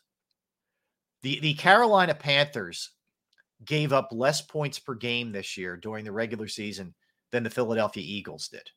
Carolina Panthers. Okay. That's how bad it has gotten. So the Eagles um, versus the pass last year, Tone, were number one in the NFL. They were the best team. They're 31st this year. They give up 252. There's only one team worse, and it's the Washington Commanders in terms of points allowed. Okay. Th- this is how far they've fallen. The, the, the depths of this. So they went from 70 sacks to 43 sacks. 27, sack, 27 less sacks um, for the Eagles this year. That's not just a, a little bit of a decline that you're going to get sometimes when you're coming off a Super Bowl and you lose some people. You're going to have a little bit of a fall off. And look, here's the thing, right? Um, the league leader in sack was the Ravens with 60, right? Yeah. And the Eagles had what 70 plus last year, something like that. 70 on the nose. They had 70 on the, nose. regular season. Is that is, that's just regular season, right? Yep. They had 70. So 70 is clearly a hard number to reach, right? But the but the season high or the league high was 60 this year. Um, the top five, Colts had 51, Bills at four had 54, Dolphins had 56, Chiefs had 57, uh, Ravens had 60, right? You mean it to like we expected this team to be in the top five. Right. How many sacks did they have again, Rob? 40 uh 43? 43 yeah 43 is that what you said 43 yeah let me pull it up just to confirm but i believe it's Yep, 43. Yep, yep. I'm I'm looking at it right now. 43. Okay. 43. They couldn't even crack the top five. They couldn't even get 50 sacks. Again, 70 sacks. We didn't expect that, but I expected 50. well I, think about this I Tone. expected 50. Think about this. Okay. You, let's look at what they put into that defensive line. In the middle, you have Fletcher Cox, Jalen Carter, Jordan Davis, all first rounders. There's 3 Mhm. ones right there. Mm-hmm. Okay. Go to your edge. Nolan Smith is a first rounder. Hassan Reddick was a high priced free agent, although in hindsight, it's a great deal. But it was, you And know, he's a first rounder too. Correct. He was a first rounder. Yep. Uh, Josh Sweat, I believe, a fourth rounder. Fourth rounder, but first round talent. The reason he dropped is because of knee, the, the, uh, knee injury in high school. Correct. But Florida State, uh, Florida State guy. Everyone knew Graham- every, first round talent. first rounder. Yeah. So uh, you have not only invested in a major way in the draft, you paid these guys a lot of money. hmm And for that team to get gashed on the ground the way that they have, for them to get gashed in the passing game the way that they have, that's the thing. Like you could talk, we could sit here and we we recognize it that you know the, the corners are old, especially Bradberry. We recognize that the linebackers aren't good enough, that the safeties are inexperienced in some ways, and they're they're old in other ways, like Byard, and and all that stuff's valid. What in God's name is the excuse for the defensive line? Like what? I, I would love an explanation. Th- That like more than anything else, at the end of the season, when when Jeffrey Lurie and Howie, you know, meet with the media and they talk about what went on and what went down with this team. That's what I would love to know. Uh, honestly, like if you could explain to me a couple of things, but that's definitely on my top three list. What happened to your defensive line? You know, here, here's the thing, right? Amongst the corners, you're paying. Uh, D- Darius Slay is currently on a three-year, forty-two million dollar deal, and James Bradberry is currently on a three-year, thirty-eight million dollar deal, right? And that's a lot of money tied up in those guys. Darius Slay has an average salary of 14 million a year. James Bradberry, an average salary of 12.6 million. You are spending 26 million, 26.6 million on two players, on two corners that you're getting almost nothing out of. Almost nothing out of. Yeah. This, and also to take it a step further, the guaranteed dollars. Let's just focus on that because that's the one you gave them straight up. Yeah. Darius Slay, 24.5 million. James Bradberry, 20 million. 44.5 million just thrown in the trash can, burned. Yep. Yeah. And and how how do you like here's the problem too. Because you're on the hook with Bradberry, because you're on the hook with Slay, and I know it's not quite as as bad as, as what you're on the hook for, for with Bradberry, but because you're on the hook for those guys, you know, like it, it, it is not going to make it easy to fix this. And on top of it, are you finally going to realize that you need legitimate linebacker play? Or are you going to continue to go down this road of like piecemealing it, hoping that Kobe Dean can come back and play well, you know, and all of that? Like, are you really going to look in the mirror? I'm talking about Howie and Jeffrey and the decision makers. Are you really going to look in the mirror and realize that we have to do things differently? You know, we, we can't just last year was was amazing, but it's long gone. This isn't 2022 and you're not getting it back anytime soon. I don't know. I don't know that there's the capacity or the willingness to do that. I don't know. But what I do know is here, to, Tone, my best guess is Sirianni survives and there's two new coordinators next year. Okay. That's my that's my guess. That's my guess. My Siri reacts when I say Sirianni. So that's yeah, that yeah, yeah. That, that's guys follow. hilarious. Sirion, that's funny. Can, The phone can you, is uh, off now. Yeah. Can you uh, can you say that one more time? Uh, uh Siri uh, got in the way of your Sirianni take. So I, I I believe that Sirianni, I'm waiting for my phone, it didn't do it, survives, and you see two new coordinators here. But really, I mean, if you think about it, on top of that, on, like what else are you doing philosophically to change things up? We get it. You believe in the in the trenches. Great. No problem. We believe you believe in, in edge rushers. Great. You believe in corners. But the problem with the corner thing is while they're willing to spend in free agency and or make a trade like they did for Slay, they don't have good talent recognition of guys coming out at the corner spot. They just haven't over the years. I want to get your perspective on John McMullen's take. He was on he was on the post game show last night, you know, with Mike Missanelli, Seth Joyner, uh, Marc Farzetta, um, you know, our you know our esteemed team, and uh, I want to get your take on his perspective when it comes to Nick Sirianni, um, the front office, and his coaching staff, most notably the defense. I just want to I just want to pick your brain, and and I want to I, I want you to give me your instant reaction to when you hear this.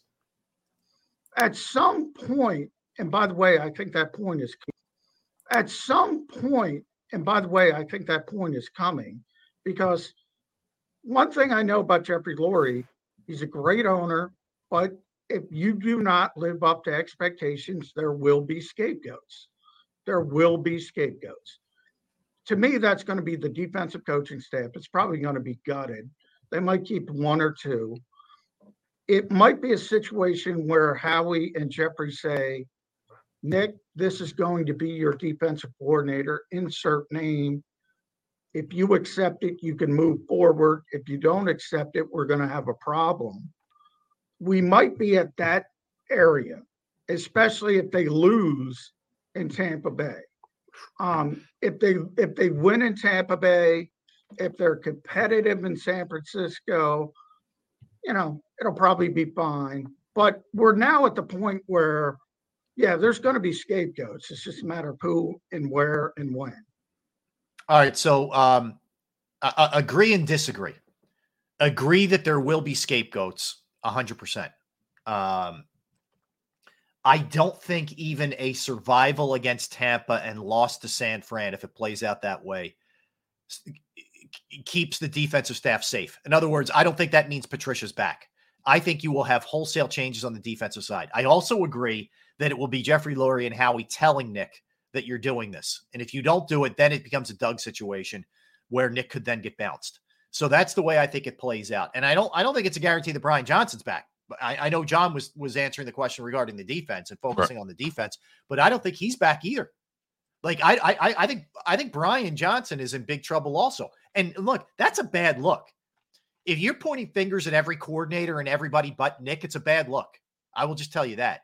But I think it will play. It could very well play out that way. Uh, that is for sure. That that that's that, that that's what we're going to be looking at. I don't know. My guess is Tone. I don't think Sirianni pushes back to the point where, like Doug did, where Doug was like, "I want a Super Bowl, man. I want X as my coordinator, whatever." And then that became a major issue. I think Nick will kind of roll with the punches eh, for a couple of reasons. I think he's he's not in a position Doug was in, and number two, dude, you you got your ass handed to you this year. Are you really at a position position of strength with leverage? You're not. Exactly, exactly. That's a great point by you. You he doesn't have the same leverage that a Doug Pederson would have. So whatever, whatever uh, is pushed across his table from uh, Howie Roseman and Jeffrey Lurie, he has no choice but to play ball. But he's been playing ball from the beginning. Right. He's been playing ball from the very beginning. The only difference is he didn't get the Super Bowl to match. Yes. But he's been playing ball since the very beginning. You know, I really today's show is going to be very interesting because, and we didn't really talk about this in the pre-show meeting, but I think we should really, you know, check the landscape. You know, I I, gave you um on John McMullen's take because I felt like it was very important for us to uh break down. But also, um, I want to give you our guy Bill Colarulo. He has a show, uh, the Philly Sports Power Hour. He said this earlier, and I want to get your take on it because he said something very interesting um, that stood out to me. Um, but I want again, I want to, I want to get your, I want to get your spin on this thing. Okay. Yep. Realize, and what I'm starting to realize, which is the worst thing for me, is I'm starting to realize that this team that I thought had such a strong culture, that had such an uncanny ability to battle adversity, was nothing but a bunch of front runners. There is a severe lack of leadership and culture on this football team, something that I touted Nick Sirianni for building. And man, was I wrong. I thought Sirianni had built a strong culture. I thought the leadership group on this team was so strong that not only could they battle adversity, but that they would be strong enough to overcome the Super Bowl hangover that so many teams have fallen victim to. But what we're seeing in front of us is a team that can't battle adversity, a team that is full of a bunch of front runners that the moment adversity creeped its head, they all cowered. The San Francisco 49ers dominated you, and you've never been able to recover from it. And that starts at the top. I'm not absolving the players for their performance on the field. But this lack of an ability to overcome any adversity starts with Nick Sirianni. And it trickles all the way through that entire locker room. Hmm. All right, so let, us hit a couple things, and and that's sort of along the lines that we were talking about at the top of the show. Like, if you're not going to be calling plays, devising schemes to get yourself out of these things, um, because you want to be the CEO and you want to be able to connect with people on a special level, I'm fine with that. But if you're not connecting with people on that level, what are you here for? You know, Tone, I've made the comparison with him and Charlie Manuel a lot. People rip Charlie Manuel because he wasn't a, a quote unquote great strategist, right? But Charlie Manuel had a great feel. Ryan Howard, Chase Utley, Jimmy Rollins, all of those guys went out and played for him. And he knew when to get on them and he knew when to pat them on the back, when to tell a joke, but he would get into them when he had to get into them. Whatever Nick is doing is not connecting. It's not. And I'm with Bill in that I've touted culture about this team left and right. I said, Mm-hmm. you got leaders like Brandon Graham, you got leaders like Fletcher Cox and Jason Kelce and, and, and Lane Johnson, and you have guys, even though they're young, like Jalen Hurts, which means this stuff isn't going to fall through the cracks. Somebody's going to catch it. Either level one's going to catch it, level two is going to catch it, level three is going to catch it. You're going to be fine when things go sideways. Well, that hasn't been the case. Mm-hmm. Not only are things bad, they've been compounded. We've seen a lot of nonsense over the last week or so. And I think there's a lack of belief right now. And that's the one thing that Jeffrey Lurie and Howie Roseman are really going to have to drill down on. When they have conversations with the players in the exit meetings, this is where you really got to dr- drill drill down. And you got to find out do you guys still believe in him? Do you? I mean, do you still think that he can get you out of a bad situation? Do you feel like you're being coached to, to get the maximum out of you? And if the answer is no, or I'm not sure, then it's making your decision that much easier as as a as an owner or decision maker like Howie Roseman. And, and, and here's the thing, right? What what scares me the most about this whole situation is like, yeah, let's say Nick Sirianni does play ball with Howie and you know Jeffrey about who his next DC is going to be, right? But I still get I still can't get past the fact that this team is not responding to his voice anymore. That can't be changed with a DC or a new OC, they're not responding to him. Whatever he's teaching, whatever he's trying to force feed these young uh, uh the, the, these men, they are not responding anymore. You cannot recover from that. There's nothing he can do to earn or regain the respect of his players. They see through him. He, they know he has no answers. And how do you bounce back from that, Rob? Yeah. Like how, Howie and Jeffrey might bring him back. Let's just be realistic about it for a second and not emotional. They really, they might very well bring him back, right? Yep. But if they do that, they're running the risk of this team completely not buying into whatever he's selling from Yeah. from week one. At least this year, they you know they they they they, they took the bait until what 10 and 10 and 1 Right. next season all you're doing is expedite expediting your issues whatever we're whatever whatever we experience this year it's just going to start happening in week one now Well, I yeah. The, so the other here's the other problem, Tony. If you, the last thing you want to do is go into next year with this guy as like a a- as a walking dead, as a lame duck. Like in other words, like you you're already not sure about him, and you're going to go into next year with that feel. If you like, if you're even somewhat checked out on him, you got to make a move. exactly But, but here's the one thing I would say to Eagles fans who who want this to happen. Like I've seen people have reached out to me, and I'm not I'm not talking about the chat. I'm talking about people have reached out. Hey, what do you think about Belichick? Or what do you think about this guy or that guy? Um, do we really believe that Howie and Jeffrey are going to bring in someone like Bill Belichick here? I don't. I think they want someone that they can work more in a collaborative manner with rather than someone who is going to want to do things their way with an mm-hmm. extremely strong voice. Look at the last two hires. I'm not talking about Chip. Chip was, a, I think Chip damaged them, okay, for lack of a better word. But the last two hires were Doug Pederson, who was very happy just to get the gig. Nothing against Doug. I mean, the guy won you a Super Bowl, man. Total props. but doug was still a man's man like he was a play he was somebody that like you know it's like i'm not saying you got to get a bill Belich- i'm not saying you got to get a Belichickian, a guy like that Yeah. You know what I'm saying? You know, I'm not even saying you got to be in the sticks, uh, you to be in the soup sticks for Harbaugh. I'm not even saying that because those kind of guys wouldn't even come here in the first place because of the because of the philosophy here. But what I'm saying is, I think they need to do a better job and be more intentional. Everybody in your crew identifies as either Big Mac Burger, McNuggets, or McCrispy Sandwich. But you're the filet fish Sandwich all day. That crispy fish, that savory tartar sauce, that melty cheese, that pillowy bun. Yeah, you get it.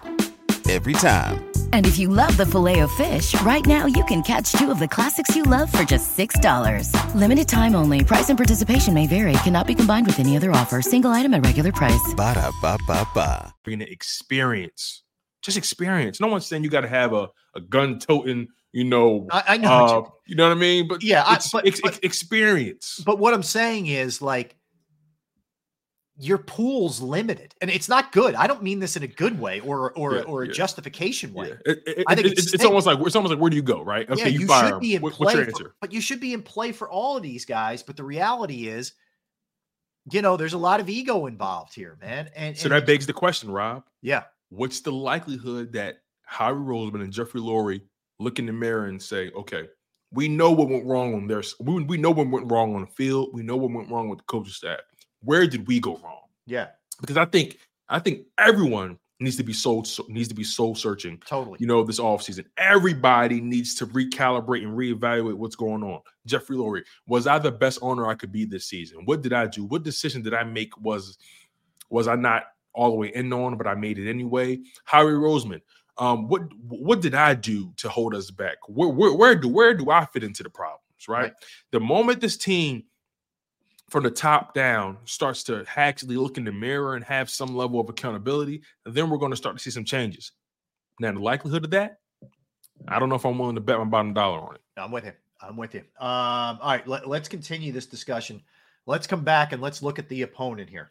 Um, they will be facing the Tampa Bay Bucks, a Bucks team that won the worst division in football. Um, you know, really, I, I would sit here as Tone and I would tell you that this sets up perfectly for the Eagles because they got the worst team going into the playoffs.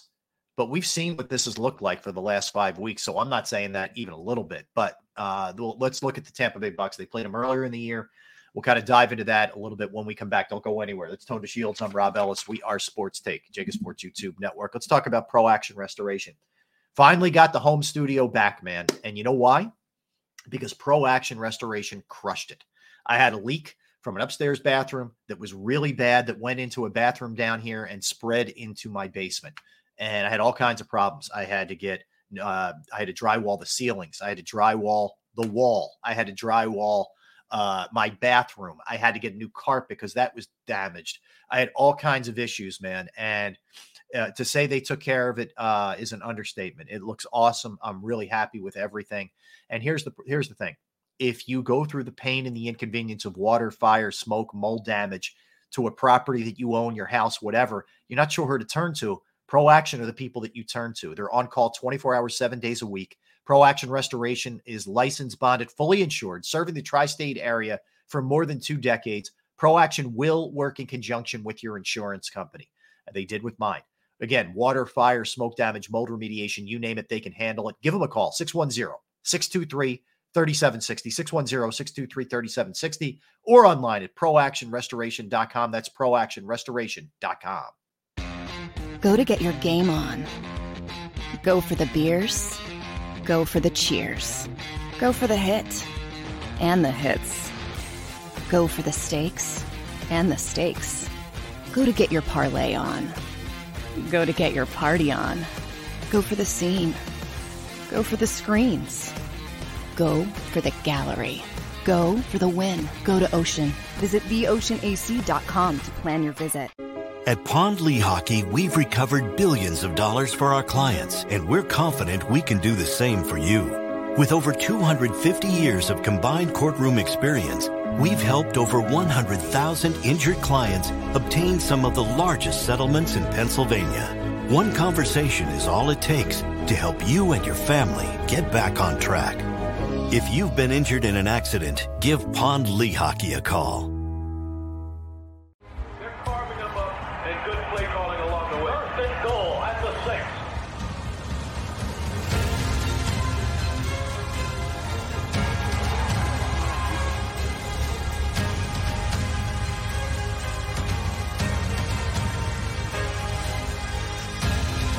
On the field of life, First Trust Bank is there for you. Champions on three. One, two, three. Because Philadelphia dreams deserve a Philadelphia bank.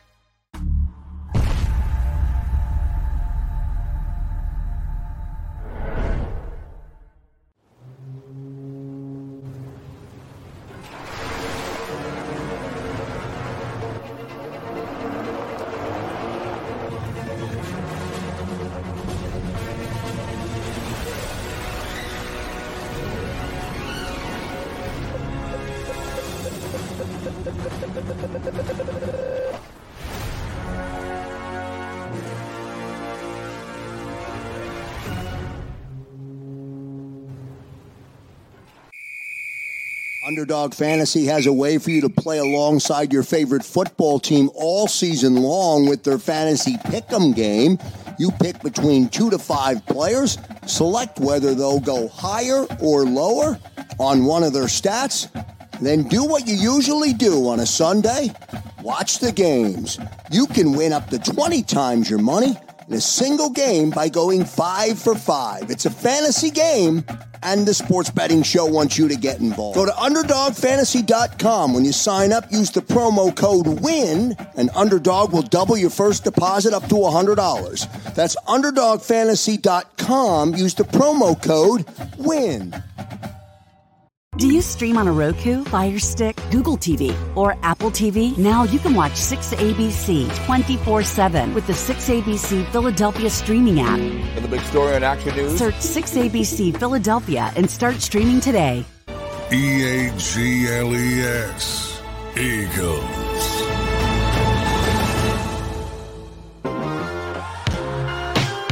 There's Tone. I'm Rob. We're hanging out with you on this Monday, trying to pick up the pieces of what happened with the Philadelphia Eagles season. Uh, it has been hideous, that's for sure. All right. So I don't know if you watched the early game yesterday. a couple of the early games, Tone, but one of them was the Buccaneers and the Panthers. Oh boy. Oh. Uh, so the Bucks beat the Panthers nine nothing in a, an absolute thriller. Let me tell you. But they end up winning the game nonetheless. A nail biter. Oh, I mean, I'm paying attention to it because I knew the Eagles may end up getting them, but oh, man, it was a slop fest. Anyway, so they win. The Bucks finished the year nine and eight, which is an accomplishment in that you know they started off slowly. They lost Tom Brady, uh, you know, after last year, and you know, the, to their credit, they they they get into the playoffs. Um, mm-hmm. If you remember back in Week Three, the Eagles played them, and the Eagles beat them twenty-five to eleven in a game where Jalen Hurts had 277 passing yards, a touchdown, did have two interceptions. Uh, the, this is actually when D'Andre Swift used to be, you know, get the ball and be really effective. He had 130 rushing yards. AJ mm-hmm. Brown nine catches, a buck 31. Um, and the Eagles won the game there on a on a Monday night. It was an impressive win um, over the Bucks. But I, I, I'm being honest with you, man. Other than just a reference point, I don't know what you really take from it because the Eagles defense is completely different now. The Bucks are a different team than they were then. Like I, I know there's certain things when it, for them at least when they're breaking down film tendencies and formations and stuff that you can mm-hmm. take from it. But I'm telling you, as a media slash fan perspective, there ain't a whole lot to glean off of that off of that one. Quite frankly, here's the here's the thing: as as um as bad as the Buccaneers may appear to be, um, as limited as they appear to be, as as as shaky as the quarterback position may be, or the defense, whatever you want to nitpick about the Buccaneers, you're totally in the right. But then when you look at the Philadelphia Eagles, they have no edge. They have no moxie, no mystique. You see, typically with you when, when you're going up against a good team, there's a certain part of you. It's like, I mean, you know, they're you know they are who they are, man. We will, you know, we'll be lucky to even be competitive in this game, right? right? You know, the Eagles have lost their edge. They've lost the mystique that they used to have, right? You know, when when when when the 49ers roll into town on the Cowboys, you, you look at them like, okay, all right, we got to make sure we bring our A game. You know, I'm pretty sure the Buccaneers looking at the Eagles like, hey, you guys, we can actually win this game. Mm-hmm. You know, we could, you know, we can get, you know, we can get to the division round. You know what I mean? We're playing with house money here. The Eagles have no, no swagger, no juice. No, like again, the, the word I'm using is mystique because um you ever walk around certain people and they just have an aura about yes. them? It's like you, you can. Yeah, they, they walk into a room and it changes the room. Yeah, you feel their confidence. You feel, you feel their, you know, you feel their swagger. You just feel like just that that confidence, right? Yeah. Yeah. You feel that edge. You got to be on your p's and q's when you're around them. The Eagles lost all that. So the Buccaneers are going into this game as confident as they could possibly be. The Buccaneers are probably like, "Oh my god, this is probably the best matchup we could have ever gotten. Could have ever gotten." Yeah. So um, I'm not looking at the Buccaneers as a gimmick at all. This Philadelphia Eagles team lost to the Giants, and we're supposed to believe they're going to just flip a switch. Everyone's 0 0 all of a sudden. Mm-hmm. Well, guess what? They are still who they are. And if everyone's 0 0, they're the worst. They're the worst 0 0 team in the playoffs right now. Yeah, I, I I agree with you. I mean, I that's the thing about the the Bucks. You have a team that, that whatever they are for whatever shortcomings they have, they finish the season five and one. That's how they closed out. They knew they had to win. They had a sense of urgency, and they did it. They have a guy in Mayfield who I'm not telling you is a great quarterback. What I'm telling you is he does bring a swag. He does bring a confidence level. Did have a pretty good year. I mean, threw for over 4,000 yards this year. Um, so he had a good year. They have Mike Evans, who is criminally underrated in terms of how good he is, in, in, in terms of how consistent he is. He went over uh, 1,200 yards this year. Um, and and you have Rachaad White, who really came on for them as their feature running back. He he just missed rushing for a thousand yards for them this year. Now he's not running for a. He's only averaging 3.6 yards per carry, but you know you're going to have that. You're going to have Chris Godwin and yeah, Mayfield's a little bit banged up. He played yesterday, but he clearly, I don't know that he's 100%, you know, whatever. It, it should set up as a win for you because they're not a very good team. But here's one other thing to keep in mind, too, about this game Todd Bowles. Todd Bowles is right there in terms of aggression with Wink Martindale. Mm-hmm.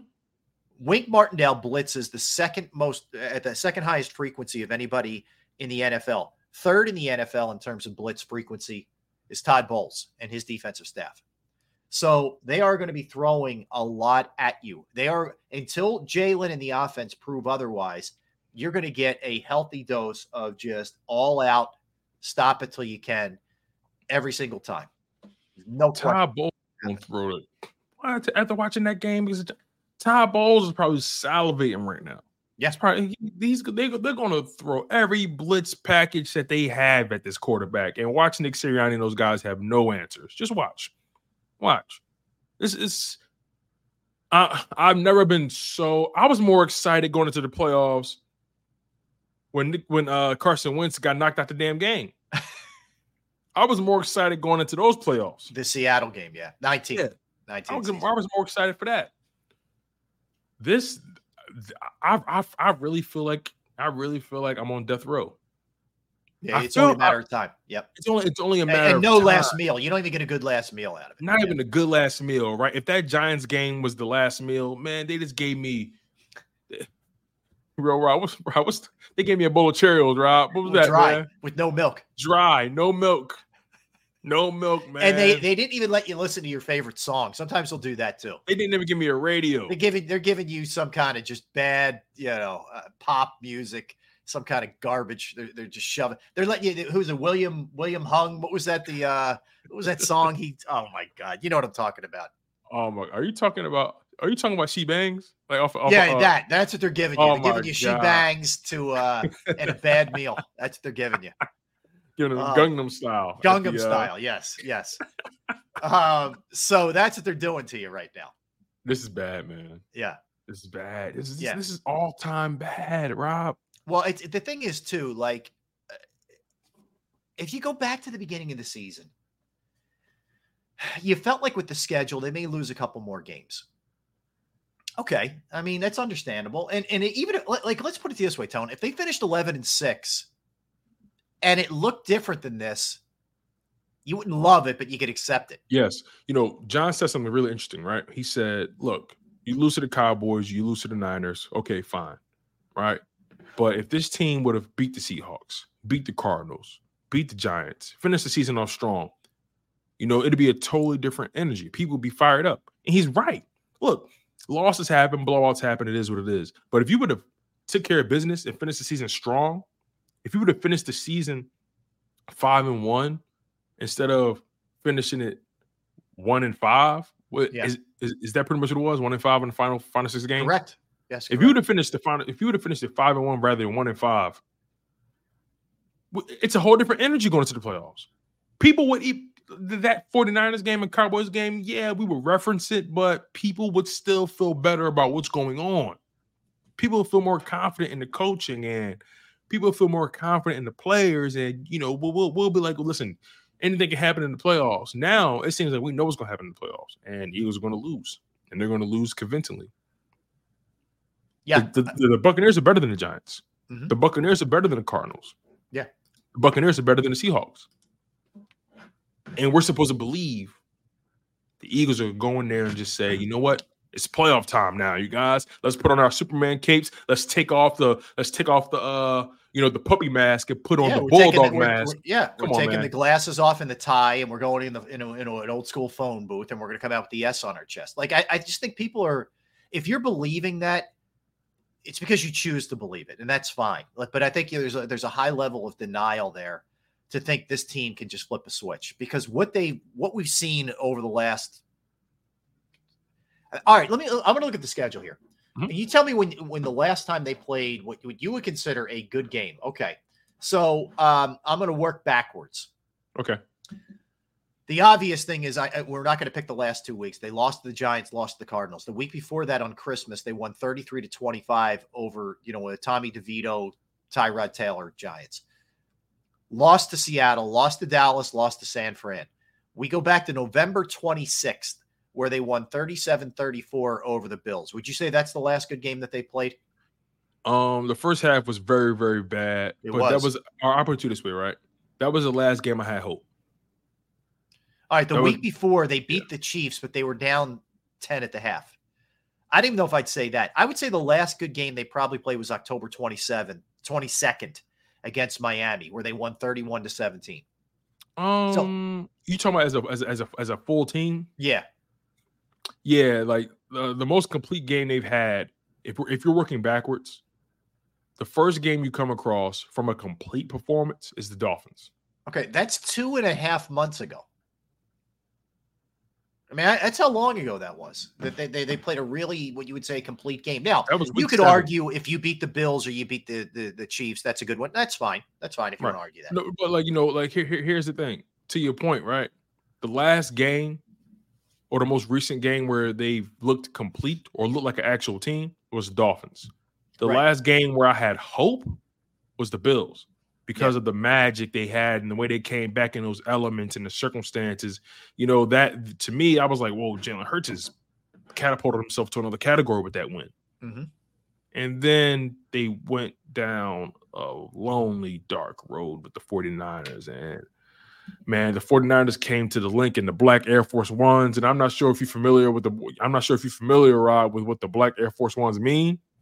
But if somebody show up to the function in black Air Force Ones, grab your kids and go home. I'm telling you, Get Rob. the pets, get the kids, get everybody out of You there. see, if you see somebody pull up to the function in black Air Force Ones in a Dickie suit, There's a it's time- problem. it- it's time for you to go home. Grab Yep. your kids, pack your to-go plate. Just, just tell you, you know, t- tell everybody you'll see them at the next one. Uh huh. I'm, I'm, I'm telling you, Rob. I keep, got you. Keep that in your back pocket. All right. It's- it's Avoid black vault. Air Force Ones at all costs. Yeah, it's in the vault. No, I look, I, I I think you're right. I mean, there's no other way to put it. That Niners game broke them. It broke them. They didn't come back from that. That was a beatdown of epic proportion. And they hit, they did not come back from it. It shook them to their core. It shook their confidence. It shook their culture. And ever since then, they've been like a standing eight count. Like they've been, they, they're up, they're standing up, but they're just kind of like, woo. Hey, hey, hey, Rob, hey Rob, you ever see Yeah. you ever you ever hear like you know in boxing? I'm so glad you used that boxing reference, right? you ever uh you ever see like uh hear like those little stories like um from those backwater towns that they say um yeah man you know Junebug he you know he he slipped and fell and he ain't, he ain't been the same since. Uh huh. Yeah. Now he's That's- the uncle a- at the party where you're like, oh man, June bugs That's here. the that's that's the Philadelphia Eagles right now. Damn, they- you know they you know they, they took that ass with a name been right since. yeah. Yep. Man, Yeah. oh man. But it's You know, true. it's true. And what does that say though? Like, here's the thing: everybody gets their ass kicked sometimes. And it What makes it worse. about you? And it makes it so much worse that they got their ass beat by somebody named Deebo. Yeah. It makes it that much worse. All right, let me give you let me give you two examples along those lines. So the Niners during the season went through a three game stretch in which they lost all three straight. Okay, they it was right around the middle of the year, and they lost to Cleveland, Minnesota, and Cincinnati at home. Okay, they lost three straight. Yet they respond the next week, well after a bye week, with a 34 to 3 beatdown of, Jacksonville. And they go on to win at that point six straight themselves. Okay. Seven to last eight. You can even forget last, last yesterday's game because they weren't playing anybody. Probably would have won that had they tried. So they would have ended up winning eight of their last nine. That's how they responded. I'll give you one other example. And this one I think hits very close with the Eagles. Buffalo Bills. Buffalo Bills started the season off at six and six when they lost to the Eagles in overtime. They had fired Ken Dorsey. There was questions about Sean McDermott. You and I had Mike Catalana on here from the ABC affiliate in, in Buffalo, and we're asking about Sean McDermott's future. So, how does Buffalo respond to that? Being six and six at that point in their season. So they reel off tone to close the season. Five straight wins. They beat Kansas City, they beat Dallas, they beat the Chargers, they beat New England, they beat Miami last night. So they not only do they dig themselves out of that thing, they end up being the two seed and winning their division, the, the AFC East, which it looked like they had no chance to win. That's what teams with character do. The Eagles this year laid down. They got in the fetal position and just said, okay, I'm done. I, I'm not fighting. You win. And I can't believe that. I really can't. Uh, you're muted. You're muted. People were people were questioning McDermott's job. People were questioning if McDermott had a had a handle on this team, and that's a clear indication. There are two parallels happening. Sean McDermott and Nick Sirianni. One started off low, one started off high. And now all of a sudden, the scales have shifted. And you're seeing a guy in McDermott who legitimately has the pulse of his team.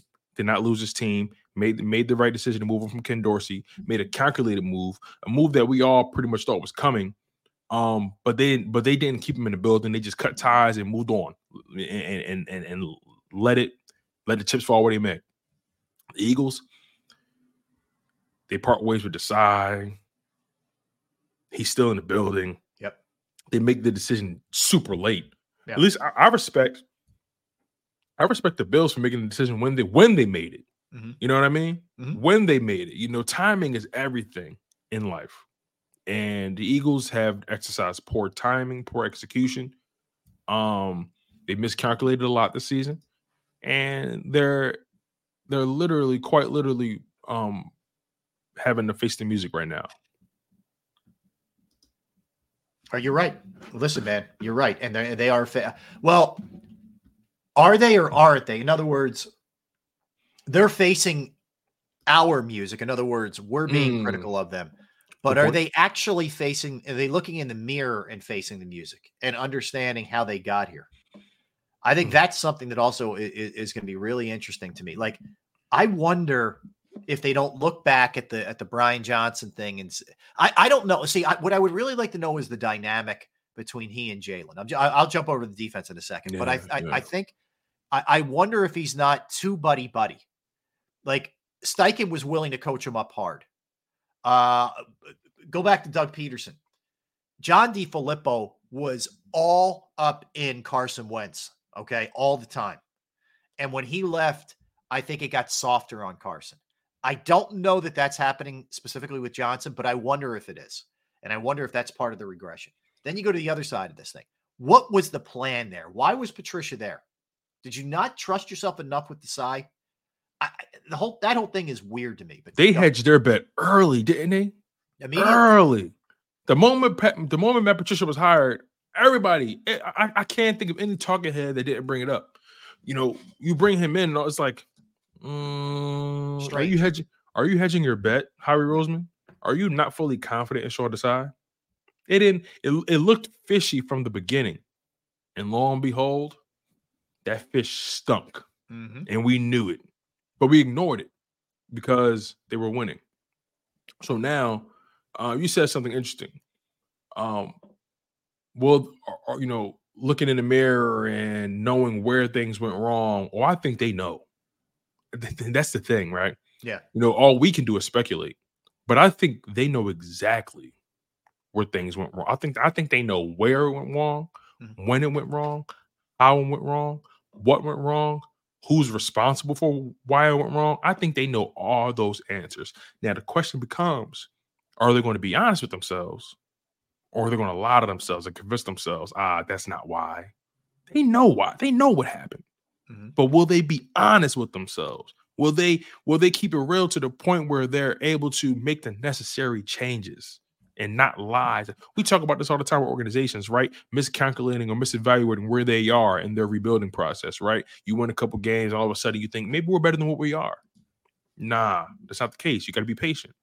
Philadelphia Eagles, you got to be honest with yourself. Where are you really? Who, who, who, what is this coaching staff really? Right? What's the personnel on defense really? Um, as a GM, as an owner, who are we really? Did we make? Did we approve the right decisions that we made? Right? Did we put the right people in position to succeed? What are we doing to hold this team back? Right? Yeah. Everyone has to be honest with themselves, even when they know the answers. Because just because you just because you know what went wrong doesn't mean doesn't mean doesn't mean you believe it. from it's the owner to Howie to Don Smolenski to Alec Halaby to the analytics department to every freaking one. When you have an historic collapse like this, it's on all of you, man. It's not on one person, it's on every single one of you. And you all better be searching, self searching, self reflecting for answers. You got to be, man. If you're not, you're going to fall into prey to the same stuff that has been happening. Um, yeah, look, it's it's. Uh, is there anybody who has faith in this game on Monday? I don't. I don't. Oh man, um, I don't, man. I, am telling you, I don't. I I don't think. I think they they have when they when you've lost to the Giants and the Cardinals in the last two games and barely beat the Giants the week before. Tampa's a big step up from those two teams, even though they're not very good, but they're a big step up from those two teams. I just and I don't see any urgency with this Eagles team, and I don't buy the flip a switch thing. I'm I'm sorry. You're going to hear a lot of that. You're going to hear a lot of zero and zero. Like I said, I'm not buying any of it, not a bit. You said, um, you said, is there anybody buying this team in the playoffs, or does anyone have any confidence? Right, that's what you asked. Yeah. Um, does a bear use a bidet? no, no, it does not. There bear go. goes wherever it wants, especially in the woods, and does not mm-hmm. care. Mm-hmm. Um, all right, let's get one in, and let's.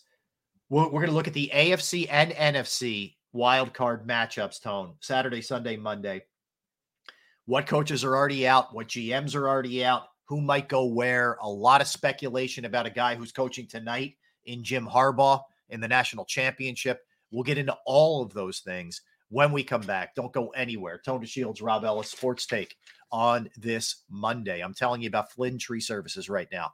They are an insured, experienced Pennsylvania tree services company that will trim or remove any unwanted trees off of your property. They offer cost effective solutions to any tree problem that you may face, and they are experts at trimming all types of trees and they serve southeastern Pennsylvania, South Jersey, and northern Delaware. Flynn Tree Services specializes in tree removal, stump grinding, as well as tree pruning. You could go to their Facebook or Instagram page for more information or a sampling of their work.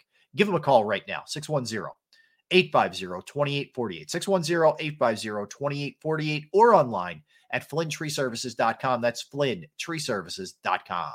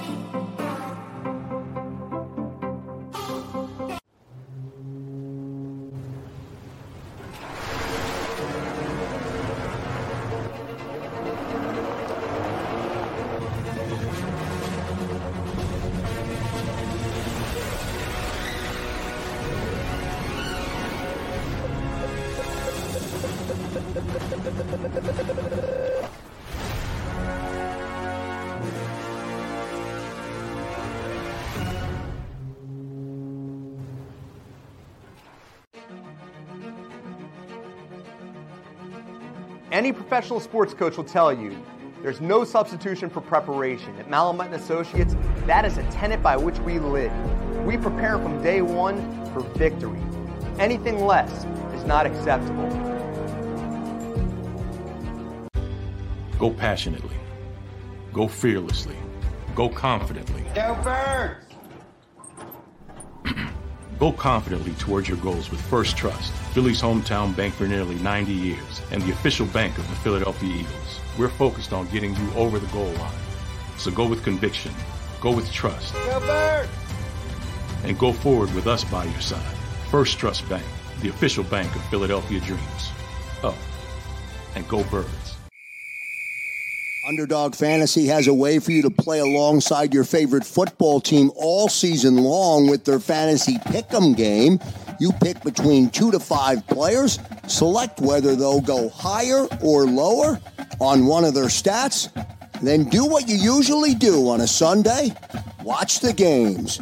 You can win up to 20 times your money in a single game by going five for five. It's a fantasy game, and the sports betting show wants you to get involved. Go to UnderdogFantasy.com. When you sign up, use the promo code WIN, and Underdog will double your first deposit up to $100. That's UnderdogFantasy.com. Use the promo code WIN.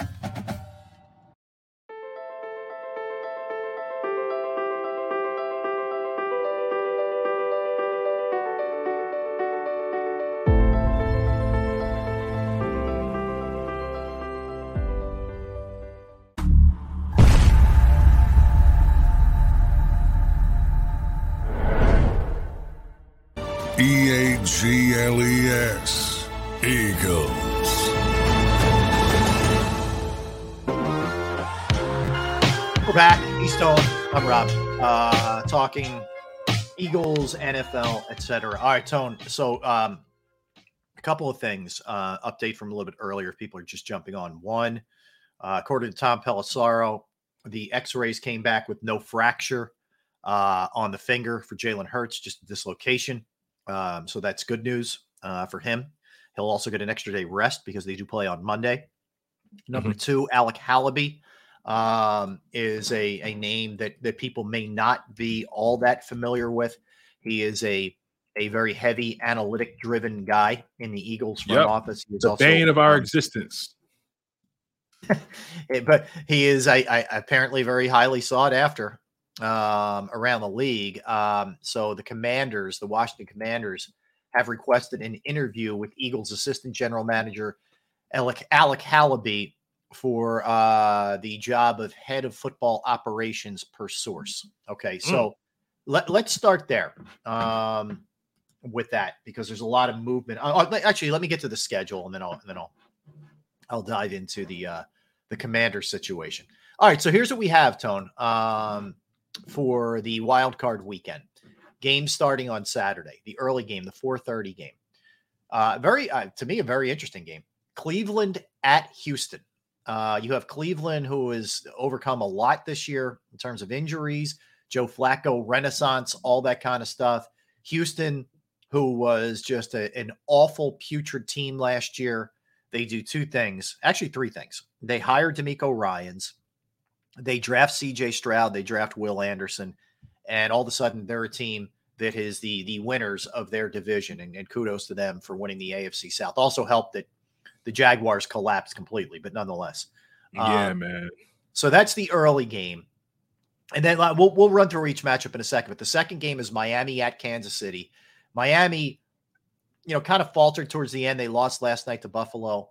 Um, and, you know, they have some injury issues they're, they're dealing with with Mostert and Tyreek Hill's playing, but he's a little bit banged up. Waddle's banged up. Uh, they lost Chubb. The injury bug has hit them for sure, but they'll be at Kansas City. Uh, Sunday's games, there's three. Pittsburgh at Buffalo is the early game. Pittsburgh somehow, some way, man, they always figure it out, and they they got some help, but they got in. Green Bay at Dallas. That's, that's insane. it is insane. Green Bay at Dallas, and then this is this is gonna be really fun. The night game is the Rams at the Lions. You got the whole Jared Goff, Matthew Stafford trade thing happening there. So that's the night game. Of course, the Eagles are Monday night. All right, so let's let's start uh, from the beginning here. I'm I'm up for this Cleveland Houston game, man. I, I think Yes, this I is, am. It's gonna be fun. Yeah, man, I'm, I'm I'm super excited about uh the AFC side of things for sure. Um, how can you, you know, how how can you not be like all like all all, all this stuff is just just been brewing on the AFC side. I have no idea. I have no idea, you know, who's going who's going to win what. Um, it's it's it's crazy because initially, um, I had Buffalo and the Chiefs playing each other. What was in the first round, right? Is that what we thought at first? Yeah. What do you mean at first? Like The, well, at, at first, I mean, and, and initially we thought Buffalo may match up with Kansas City in the first round. Oh yeah, yeah, oh yeah, yeah, yeah. Before we knew how everything played out, yes, Mhm. Right, right. But you know, now Buffalo's bought themselves a home game. Isn't that insane? I know. Um, but uh, Houston, Houston, Cleveland, it's going to be awesome. Um, I think the Chiefs, the Chiefs got uh got away with something. You know, I think they, I think they beat Miami. I do too. I think Miami's leaking oil a little bit. I Mhm. think Miami's Yeah. leaking oil. I think the um, I I kind of like as much as I really love the story of Houston. I think Cleveland wins that game. I think Cleveland is just dangerous, and their defense is so good, and they can beat you in a lot of different ways via you know running the ball or throwing the ball. I I think it's going to be a tough spot there, even though Houston's home. I kind of like Cleveland in that one, but I'm with you. I like Kansas City uh, in in that game as well. Um, I like Buffalo over Pittsburgh.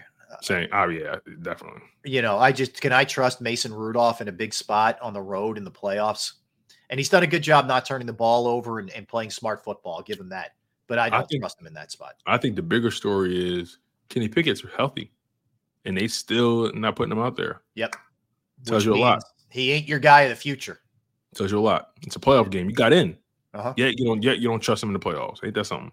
All right, let, let's go to the um let's go to the middle game on Sunday. Do you think Green Bay can keep it close, potentially upset the Cowboys?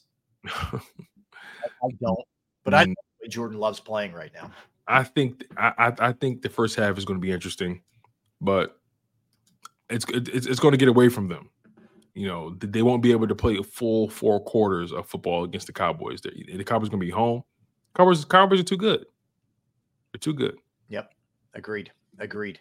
Um, all right, elsewhere. Um, the other the other game. Let's go to the night game. Uh, Rams at Detroit. I will tell you, look out for the Rams in this game. Kind of liking the Rams a little bit in the uh, in the dome on the road. I, I I'm going to lean towards the Rams in that one. I'm gonna I'll you know I'm gonna I haven't really done all the analytical work of it, but I'll I, just my gut right now.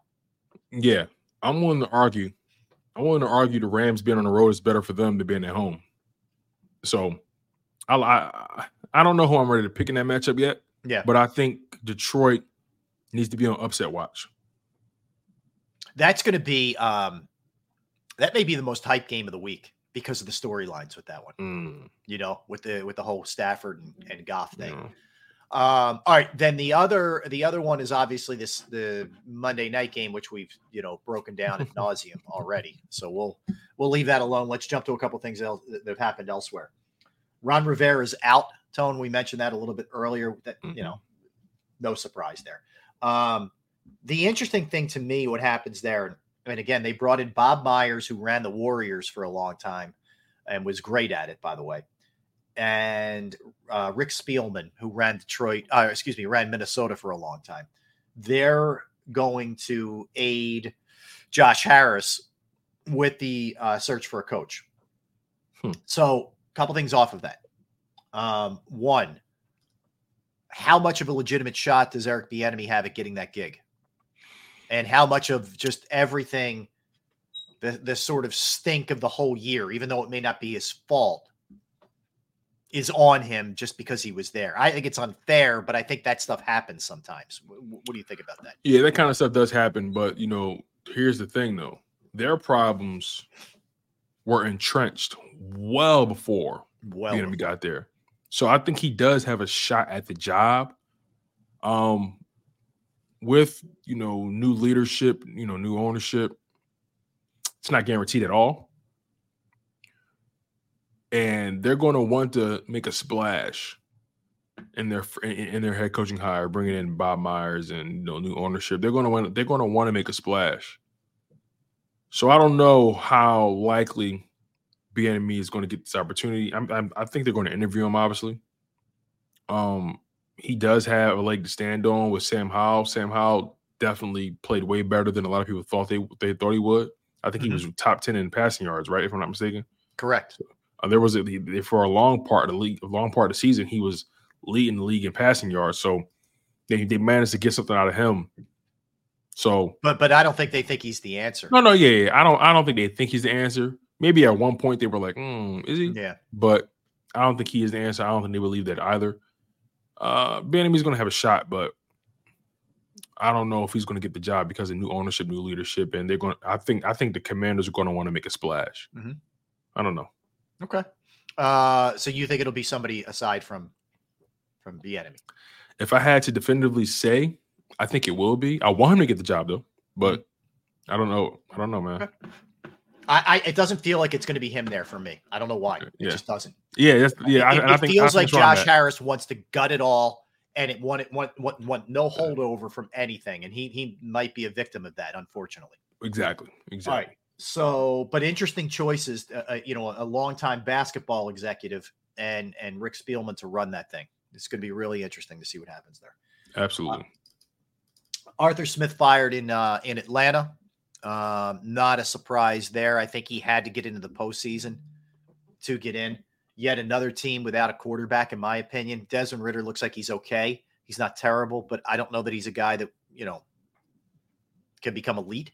Uh, certainly, Heinicke is a is another guy who fits the bill of a quality backup, but he's not a starter in my estimation. Um, so Atlanta's going to be interesting to, to see what they do there. Um, I I, I don't know that Smith had a feel for certain things. Um, I don't Yeah, think I he, have a, he um, utilized Bijan Robinson topic. enough. Yeah. I have a topic that we probably should flush out. Arthur Smith canned. Brandon Staley canned. Nick Sirianni hot seat. Robert Saleh warm seat. Yeah, I think he's safe, but yeah. Those were the four premier hires from 2021. And they all are at risk of losing their jobs. Yep. What a terrible class of coaches. Yeah, and think about we we we laughed at everybody else. You said, look at Sirianni compared to those other guys. You know, for for you know the better part of two and a half years, and now you're looking at it like he's the fact that he's even mentioned in the same breath with these guys. is bad. Same, same. Listen, B. Brooks says says it best. Same thing that can make you laugh can make, you cry. Yep, it's true. It is very, very all right. True. So, I don't know if you saw this. Speaking of Arthur Smith, so the Saints get an interception late in the game. Okay, and they're sitting there on like the one yard line with the game in hand. The game's over. Um, normally, teams just take victory formation, and that's it. Bye bye. You're not looking to run it up on anybody. But the Saints, Jameis Winston, and a bunch of the other players decided to go rogue and and, and go away from the play call, which was take a knee, and gave the ball to uh, to Williams, and he scored because he hadn't scored a touchdown all year, and he led the league in scoring the year before with Detroit. So he scores, and you cut away to the Saints sideline, and they're kind of like, "What was that? Who called that?"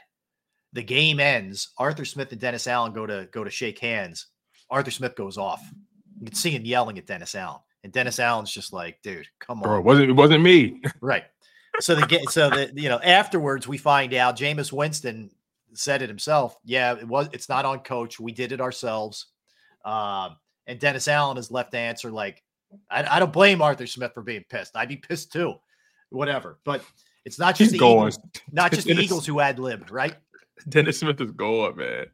Yo, this is this is what a, what a freaking comedic final way to end the season for a lot for a lot of people, man. Um, I know, I know. you know, Uh, James. Also, Jameis Winston is a great is a great interview. I love listening to that. man He's talk. different. He's, a different- hilarious. He's, a different cat. Yeah, he's out there. He's hilarious, man. Oh my god. Um, all right. So elsewhere, uh, Justin Fields says he has no regrets. He did everything he could this year. Uh, just in case he's gone, he said goodbye to his teammates. I actually think he, I think he's back, but it's not an easy decision when you're sitting there with the with the number one overall pick. If you really love one of these guys coming out, it's a hard decision. I, I, I my guess is they keep him, but you know, I, it's not hundred percent. They're running a risk. You do you move on from the kid, draft another young guy, put him in the same situation? Um, or do you double down on on um on field, put more talent around him, put more talent on defense, and see where it goes from there? Yeah. It's uh it's a tough position to be in as an organization. I've always been of the mindset don't overreact, don't make any herky jerky decisions. Um see, I could I put it this way, right? Let's always think about the worst case scenario. If things go wrong with Fields, right? At least we can say, okay, you maintain the courage of your convictions. You drafted them. You you gave him a fair shot. Nobody, nobody's going. No one's going to get mad at you about that. But if you move on from Fields, and he and he somehow, some way manages to thrive somewhere else, and you go all in on a Caleb uh, Williams or a Penix or whatever, Yeah.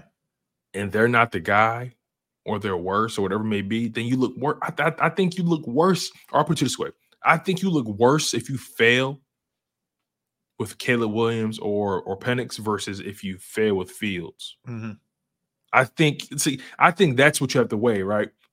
If either of those scenarios go wrong, what puts us in the worst position going forward? Yeah, Now I'm, but- curious, but here- I'm, I'm curious to you about that. I, you no, think? I, I think you. I think you do look worse if you move on and he, he goes and has success uh, success elsewhere. Because here's the thing: if you stay with him, you could certainly strengthen yourself in other ways. You know, you want to you want to trade down, you want to grab Marvin Harrison, or or you view it like, hey man, we, we got to get him as much help as possible, whether that's defensive line, whether that's I'm sorry, offensive line, or whether that's some well, both. play- Well, yeah, offensive line, defensive line, whatever. Or- or you know, because you know what it does. Eh, You know what it does. It, it, it- takes the onus off of you as an organization. You say, you know what, we surrounded him with this, we did that. We, you know, Yeah. and he still wasn't the guy. That buys you equity, in my opinion.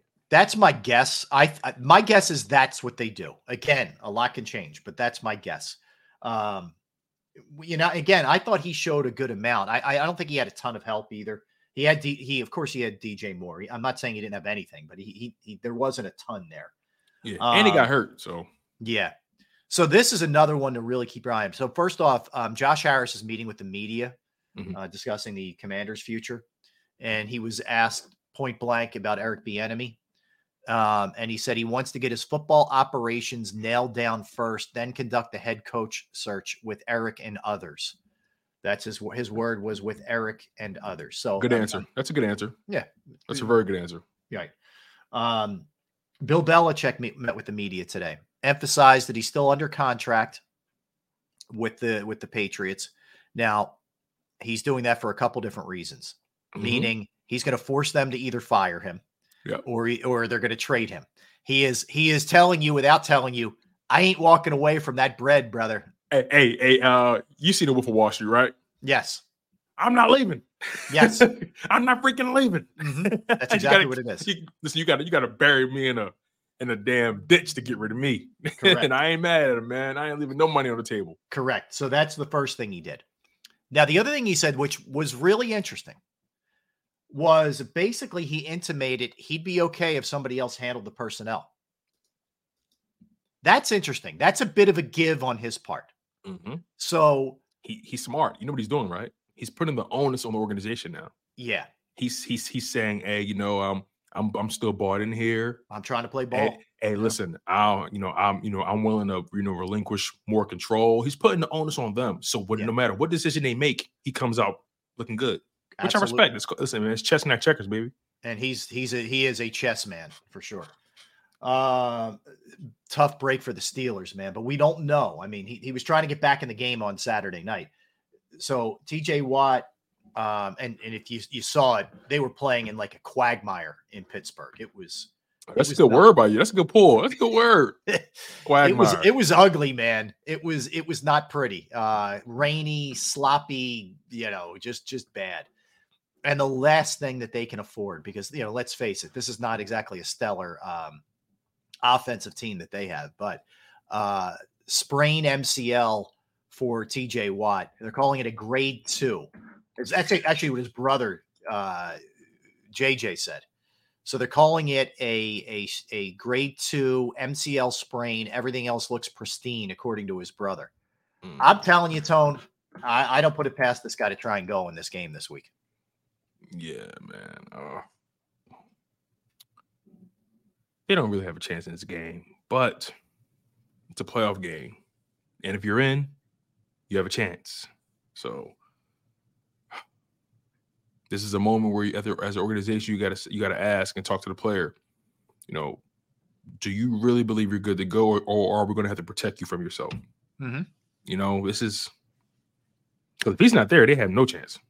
but um, yeah, this is going to be a wait and see thing, man. But if if it's grade two, typically, wait, I, I want to make sure. And when it comes to grade grades and all that kind of stuff, is grade two worse than one or grade one worse than Grade two, I think, is uh is, is not worse than one.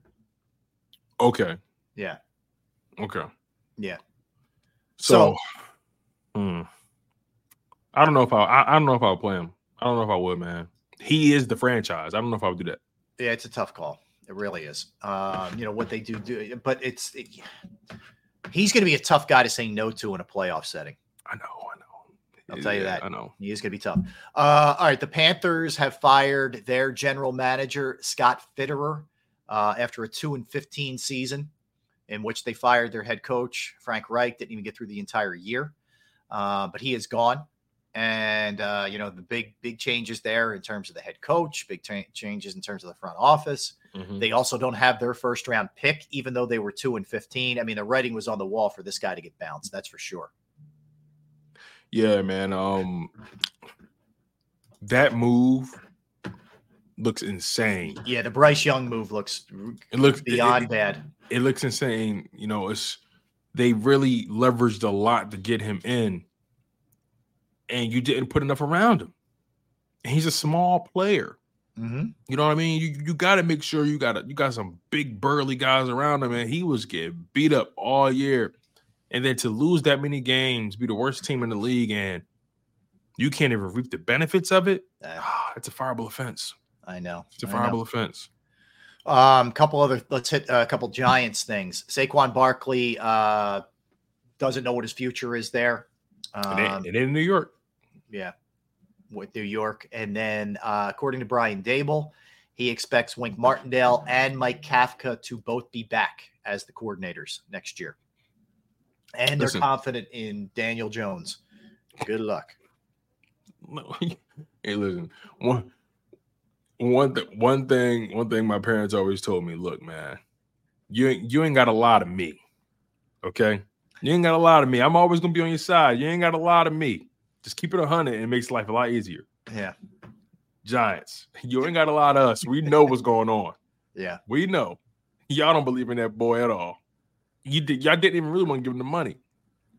But Brian Daboll being the new the new coach there, he had to play ball in that regard. It wasn't his decision. So Right. man, uh one thing I will say though that I respect stability. Keep your head coach, keep your OC, keep your DC. You gotta have some stability. Yeah. You know what I mean? Especially when you're not even sure about the quarterback position. What's the point of firing an OC or a DC or whoever if you're not even sure about the quarterback positions? No matter how much you try to convince us that you're sure- that you're sure, we know you're not really sure. And the moment he signed that contract, I, I knew we knew y'all regretted it. So No doubt. No doubt. All right, a couple other things. To, back to the Commanders. Uh, They're a lot of very busy. Uh, requesting interviews with Aaron Glenn, who is the defensive coordinator for the Lions, and Ben Johnson, who's the offensive coordinator with the Lions. So they are they are plucking from the uh, from the teams that have done well. Uh, Aaron Glenn played a long time in the NFL as a defensive back. He's their coordinator.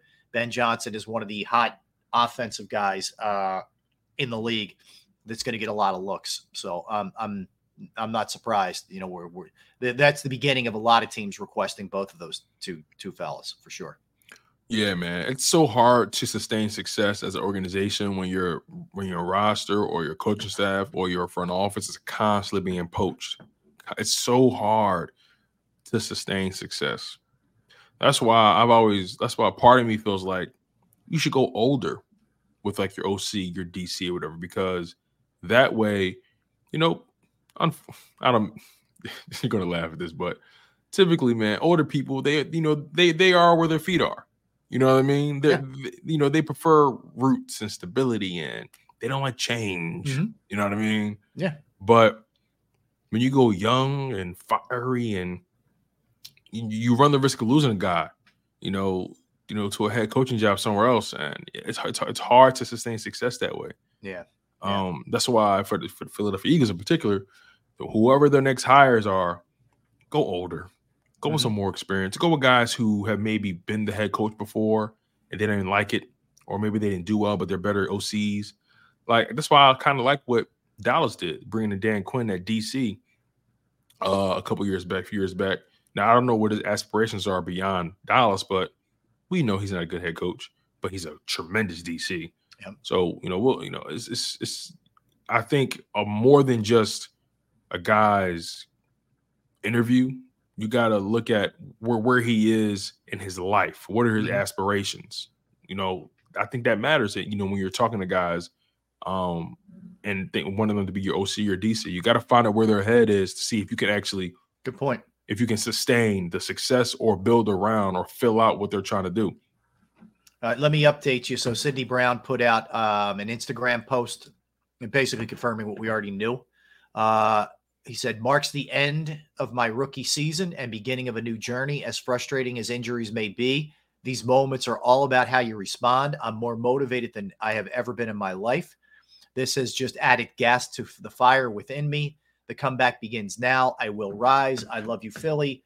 That all but confirms he's got a torn ACL, which was the fear tone. And that's, you know, one of the things that came out of yesterday's game was not only, uh, you know, insult, but you had injury on top of it. So here's the injuries that went down in that game. We, you know, Sydney Brown torn ACL done for the season, which also puts the beginning of next year in jeopardy for him, by the way, too, since it's January.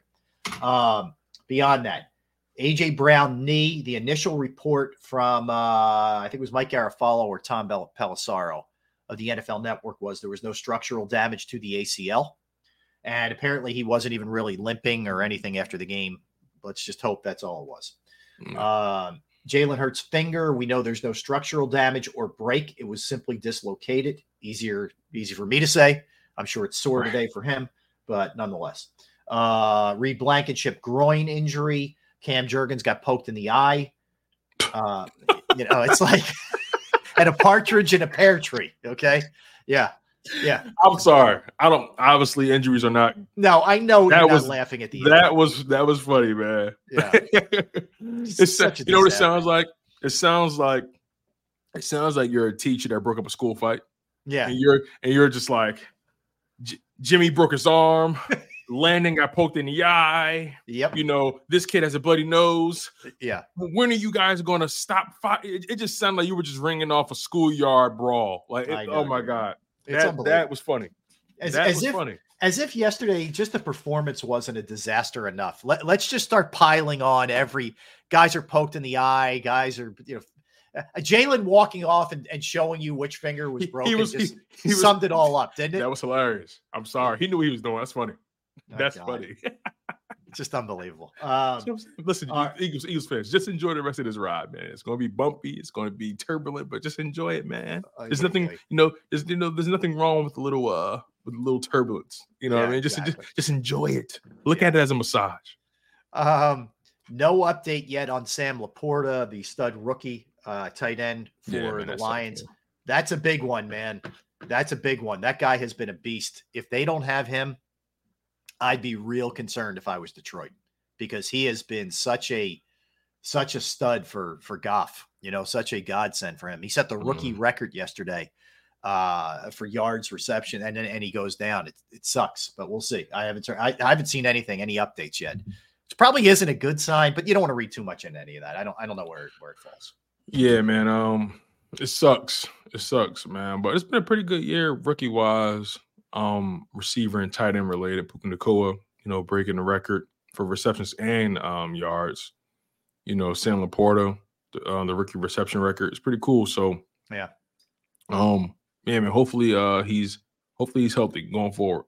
here's the most ironic thing just back to the eagles real quick and, and when we co- we're going to take a break and we're going to come back and we're going to look at who their opponents are next year the most ironic part of this whole thing tone is by far of the three phases the one that shined the most was special teams and it's not even close Oh man.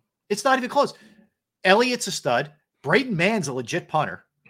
Covey is in like the top three in terms of punt return average. Mhm. Like you have a real special teams now, and the other two units let you down. That's the Yeah. iron. You want to talk about irony of this season? There it is. Yep. Yep. Yeah. Last year and this year are, are complete mirror images of each other. Last year, special teams sucked and everything else was spot on. This year, special teams great. Yeah. And everybody else sucks. Yep. So Yep. yeah, man. Thanks for the reminder, Rob. Yep. Sorry, man. It's all good. It's all good. all good.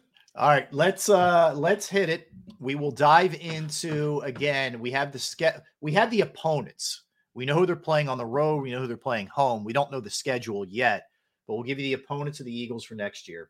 We'll talk a little bit more birds. We do a national championship game tonight between Washington and Michigan, and and Jim Harbaugh is coveted by vi- virtually every team that's got an opening, which we'll talk about that too. Little Tiger Woods update. A lot of stuff for you when we get back. So don't go anywhere. That's Tone DeShields. I am Rob Ellis. We are Sports Take. We'll be right back.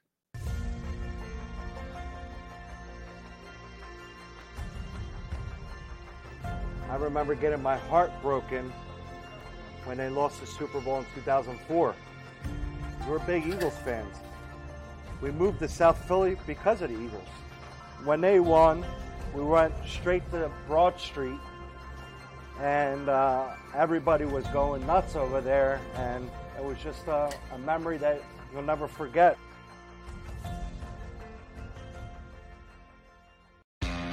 Go to get your game on. Go for the beers. Go for the cheers. Go for the hit and the hits. Go for the stakes and the stakes. Go to get your parlay on. Go to get your party on. Go for the scene. Go for the screens. Go for the gallery. Go for the win. Go to Ocean. Visit theoceanac.com to plan your visit. At Pond Lehocky, we've recovered billions of dollars for our clients, and we're confident we can do the same for you. With over 250 years of combined courtroom experience, we've helped over 100,000 injured clients obtain some of the largest settlements in Pennsylvania. One conversation is all it takes to help you and your family get back on track. If you've been injured in an accident, give Pond Lehocky a call.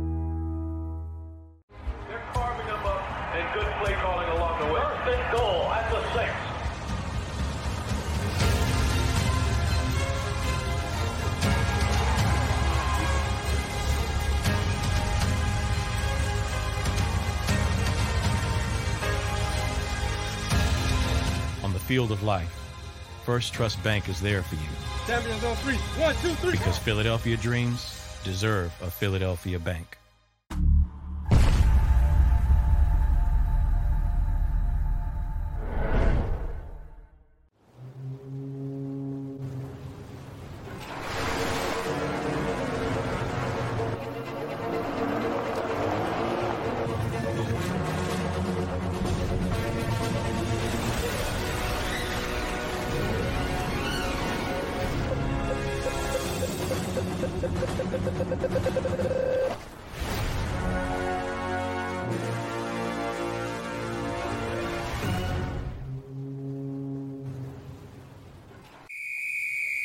Underdog Fantasy has a way for you to play alongside your favorite football team all season long with their fantasy pick'em game.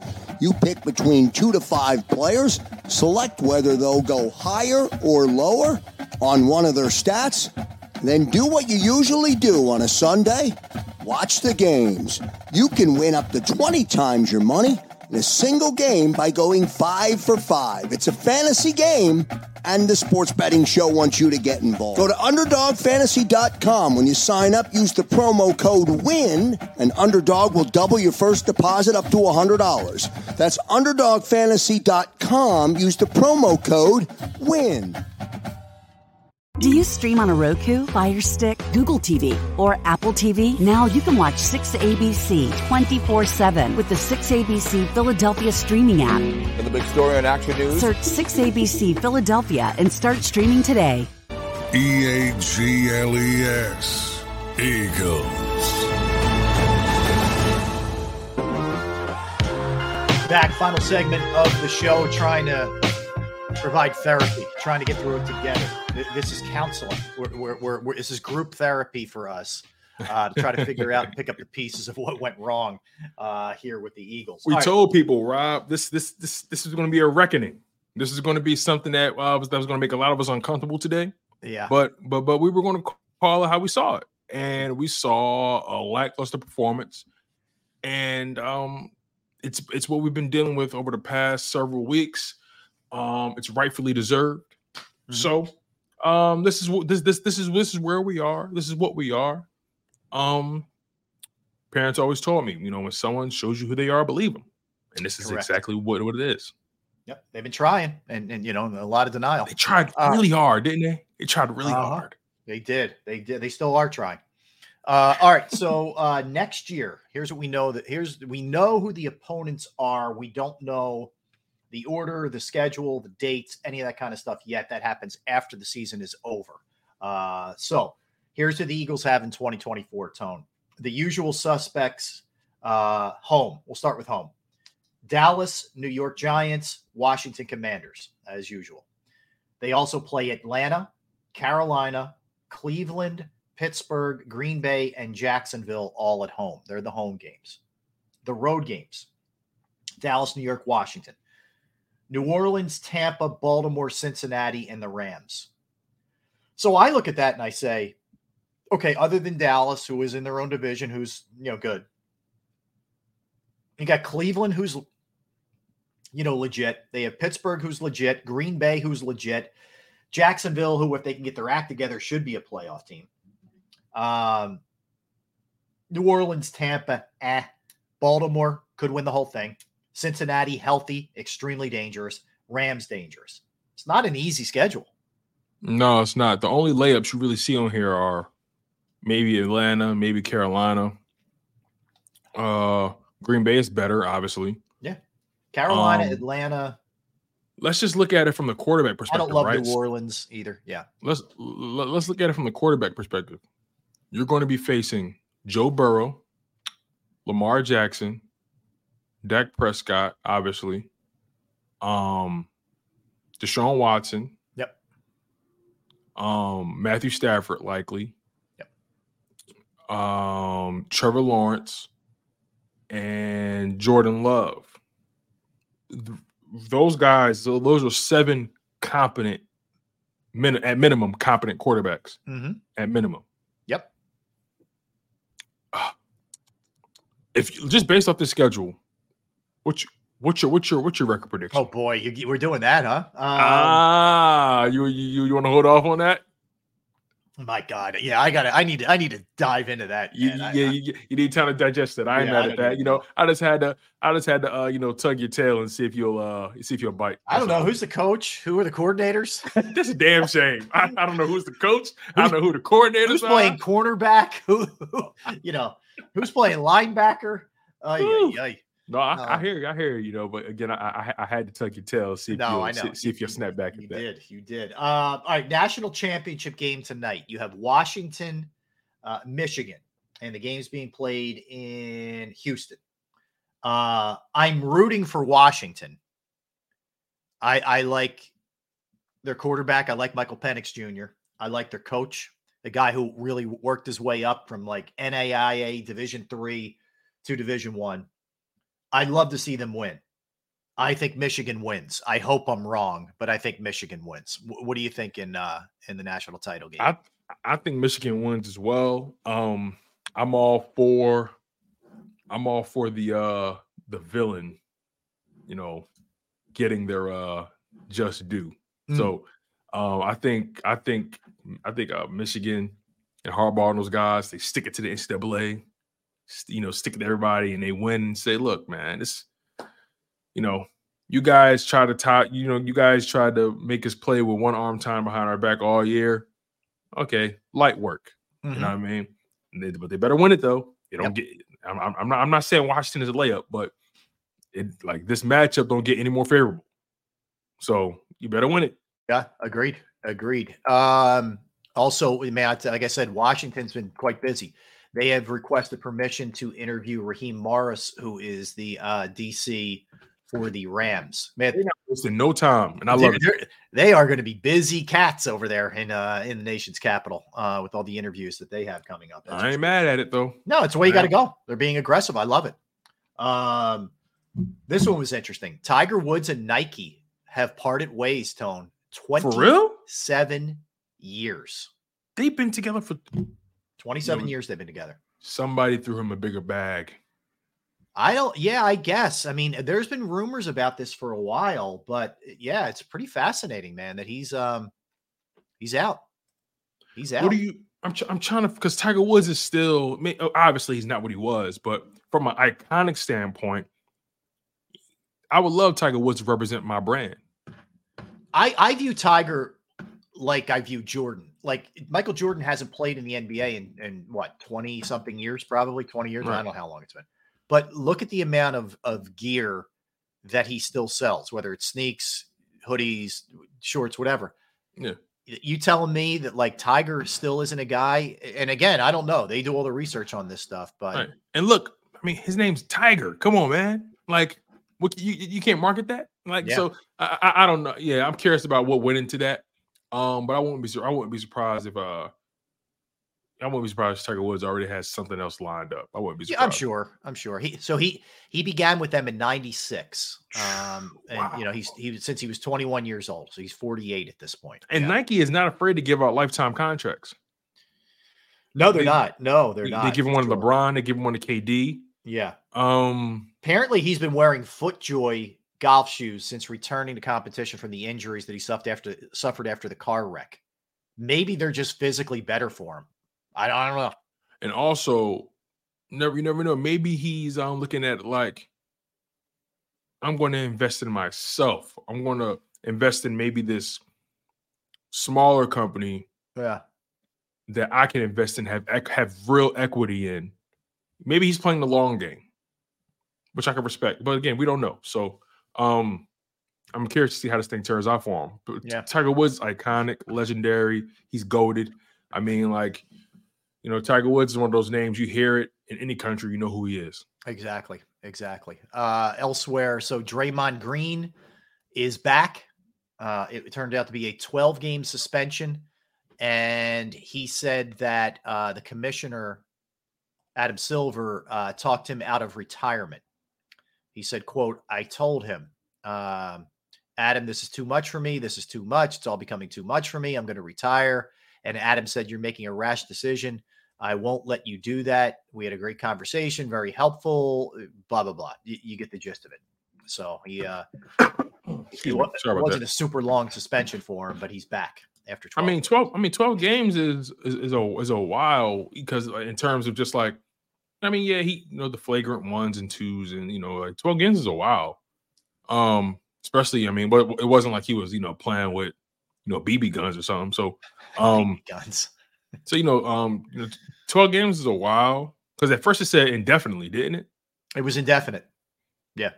He, he went through counseling, um, met with the commissioner, met with uh, the Warriors, met, you know, with with private, I guess, doctors, whatever. Um, they- and- Yo, hold on, time's up, man. Time's up.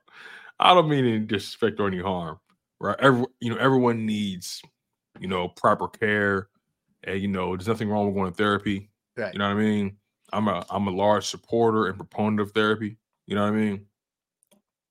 But why are we acting like this man is Ron Artest or or or or Dennis Rodman, right? Wh- Why are we trying to pretend like this dude is just a menace? like, come on, man. Well, yeah, I, I mean, I look- understand he plays hard. He can be a little rough around the edges. He can be prickly, but they acting like Draymond is the boogeyman of the NBA. Yeah, I mean, I think it's gotten to the point where it's like, if you're the league, how many more times can you suspend him? I think the Warriors are kind the Warriors are, are their own special mess. Did you see Chris Paul's uh, broke his uh, thumb? He Yeah, thumb I, heard he fractured his hand, right? Or fractured his what was it? He's out four to six weeks. Ooh. Also, another thing that's going on over there is their young players, their young core, their young nucleus. Um, they're not too happy with the way things have been going over there in terms of just playing time and all that kind of stuff. And a lot of people, I've heard someone say this or tweet this. I can't remember who it was, but they said something along the lines of the the, the Warriors are single handedly fumbling um their their future. Right. You know, because at the, at the end of the day, you got to think about life beyond Clay. You got to think about life beyond Draymond, right? Steph still got it. He could probably play for another five years. Um, but you got to start to build around Steph in a new way. Yeah. And you got to get these young guys going. You got to get them confident. You got to get you got to get them believing in what you're what you're selling. And a lot of these young guys like Kaminga and um, what's it? There's, there's a couple other guys over there as well that they they, they just aren't feeling the direction and the playing time. And I understand it, man. Like you gotta listen. You guys are a dynasty. You guys they won what four championships in a ten year span, something like that. Yeah. So- So you've been dominant, right? You gotta you gotta start to invest in these young pieces. You draft you drafted Wiseman and then you traded him to Detroit. You gotta you you gotta start thinking about the future at this point. You got to. Makes and, I, sense. and, and my fear is that they're they're holding on too much to what they were versus instead of actually reflecting on who they actually are. Yeah, yeah, I think that's fair. Um, all right, so here, here, so basically, the the way the week is going to go for the Eagles here is you're still waiting to hear on a couple of injuries and, and the severity of them, and you know, once we get an idea on that, we're going to have a better handle on how you go about things on Monday. I, I would expect there there shouldn't be much of an issue for Jalen. I'm, I'm sure it's not going to be feeling perfect, but it sounds like if that was just a you know a dislocation, you could pop that thing back in, and he actually came back in the game and played. So I think that from that standpoint, he'll be all right. AJ is going to be the really interesting one. We know no Sydney Brown, uh, and you know I'm also keeping my eye on on on how this shakes out with uh, with Blankenship too. Um, I'm even looks- keeping my eye on DeVonta Smith. I mean, just want to make sure that knee is right, you know. Yeah. So, look, man, D'Andre Swift, he should be okay because he had a little illness. He should be all right. Um, Slay is supposed to be, supposed to be coming back. This, Yeah, I mean, you're going to be uh, relatively healthy if AJ's nothing serious. You're going to be relatively healthy. right, But- right. You know, my belief is that they were just like, oh, we, we dodged a bullet. Let's just let us, you know, let's sit him out and just, you know, let him take it easy. You know, that's that's that's that's how I'm looking at it.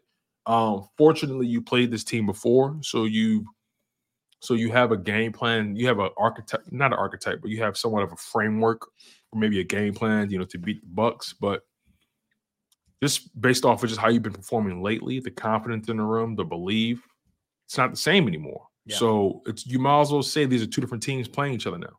hmm Yeah, no, I listen, I got you. I, I, I totally. Um, so the other, the uh, man, the commander stuff is just like fast and furious. So they're they're looking to interview a couple of uh, one of the um 49ers assistant GMs also for their for their head of their position. Um, yeah, I mean, I look, frankly, we're like I said, we're going to go through this week, and there's going to be a lot of hey, it's the playoffs now. We've seen teams do this before. They get their act together, and and you can't even believe the way the regular season finished out. And until I see the Eagles go out there and line up against Tampa Bay and and, and beat them, I'm not buying one ounce of it, one iota of what they're going to be selling as far as Yeah. that part of it goes. And, I- quite and- and quite literally, they are they are a week to week proposition. So if you beat the Bucks, okay, you live to fight another week. You so you, if you survive the divisional round, okay. So like literally, like this this is like we we can't even project anymore. All we can do is just go into this thing week to week to week because everybody else is. You know, that's all you can do. Mm-hmm. Well, look at it this way. So, if things play out the way they should, barring any kind of crazy upsets, the Eagles would most likely get as the sixth seed or five seed. uh, sorry. Mhm. Um, Are you the talking about draft? Are you talking about draft? no, no, um, no, no, no, no, no. I'm talking about it. I'm I'm assuming a um, a win just for hypothetical purposes. Um, they would most likely. This is if the Rams lose and Green Bay loses, which I think the Rams are going to win. Anyway, there's a shot Hmm. they get San Fran in the second round. If that's the case, it's, you know, it could be lights out. So you better enjoy this one. Yeah, But also just yeah. pack it in, you guys. Yeah. Um, I wonder. I just wonder, like, if there's a different approach taken this week from Jalen, from maybe Hmm. some of the other players. I do wonder about that. How so? Well, in a sense that he's not usually one who's really outspoken, like who who who uh, is outspoken both with the media and maybe with his teammates. I know does things behind the scenes that we don't see. I get that. But I do wonder if he doesn't just say, you know what, they need me to be a little bit different kind of leader. It's not to say he isn't a good leader or anything like that. We we, we know how hard the guy works. But I wonder if he takes it upon himself to do anything a little bit differently in any way. I don't know. I'm just throwing it out there. No, no, because no, desperate I times feel call for desperate measures, and I think they're in desperate times right now. No, I feel you. Um, you know, it's a shame. We're in a we're in a time where you have to constantly qualify um, you know, your point so people cannot jump out the window, right? Yeah. And you know, when it comes to a guy like Jalen Hurts, we know the type of player he is, we know what he's capable of, we know how good he can be, right? But like, you know, it's going to be so important for him to, you know, to reevaluate how he how he's been leading his team as of late. He's going to have to dig deep. He's going to have to look at these guys and say, look, we know things did not go the way we intended for them to go. We get that. But we have a chance here. At the end of the day, you got a shot. Yeah. That's all you can ask for is a shot. Now, will you hit your mark? Will you hit your mark? How do you want to be remembered? How how do you want the season to end? Right? All things considered. Let's say they lose in the NFC Championship. Yeah. Okay, I can live with it. Hmm? I can live with it because at the end of the day, the playoffs is a whole new season. I can live with it. But do I believe they can get there? I just don't. I don't see that part of it, man. It's like that's the most annoying part about this thing, man. Like if we if we even had a glimmer of life in terms of how we see this team, I'll be going into this playoffs, going into the playoff run, you know, gung ho, chest chest out, and ready to just go to war with the guys. Yeah. But I, I don't think they believe right now. Mhm. That's the problem, right? We could believe as much as we want. If you ask Eagles fans, ask yourselves this: Although you believe in this team, do you think they believe? That's the big part. You know, That's, yeah, that's what has to be talked about. you know, I I again, I think the way that they went out and played sent a message yesterday. I, I think it was we don't believe in our coaches. We don't believe in the game plan. We don't believe in the message that's being sent. You could you flip all that and and win a playoff game in Tampa, and we're not worried about how a game in in New York looked to close out the season? Yeah, but we said that this past week. Did we talk about this week? Hey, you got one last chance to, to really get some momentum before you go into the playoffs. Yep, we said that. Yep. And it didn't happen. You know, I just I if they're thinking in that locker room, like, ah man, we've been in the playoffs before. We're not worried about the, the way the last few weeks went. We're gonna be fine. Boy, oh boy, you're in big trouble if that's the case. I, I I'm telling you, man, they're in big trouble if that's what they're thinking. Absolutely, man. I couldn't have put it. I couldn't have put it any better myself. Um, I just wish, you know, look, I've I love this team. I love this team. I love this organization. I love everything it stands for. I love my city of Philadelphia, being born and raised there. I love everything about the Philadelphia Eagles. I love the colors. I love, I love, I love everything. The logo, all of it, the history, all of it. But it's listless right now. Yeah. It's they- It's the opposite of who they who they were it's, last it's year. the opposite of it's the opposite of who they are in essence. What we've seen these past several weeks is the opposite of who they are, you know, in terms of aura, in terms of what they built up over the past several decades. This what we're seeing right now is not Philadelphia Eagles football. We're not we're not this is not our brand of football from a from the top down. Yeah. It's it it's completely the antithesis of what Philadelphia Eagles football means to the city of Philadelphia. I agree with you. And I think that it's everything that this that we thought this team stood for. Like we didn't come into the season having any questions about heart, uh, uh, uh, about culture, about leadership, and now you question all of that. Um, I think it's everything's on the table when you play the way that this team's played because this is more than just a Super Bowl hangover.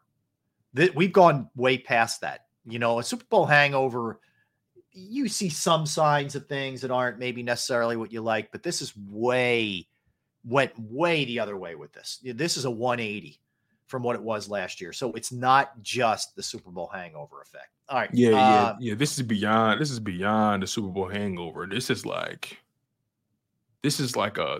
thi- This is Super Bowl alcohol poisoning. That's what this is.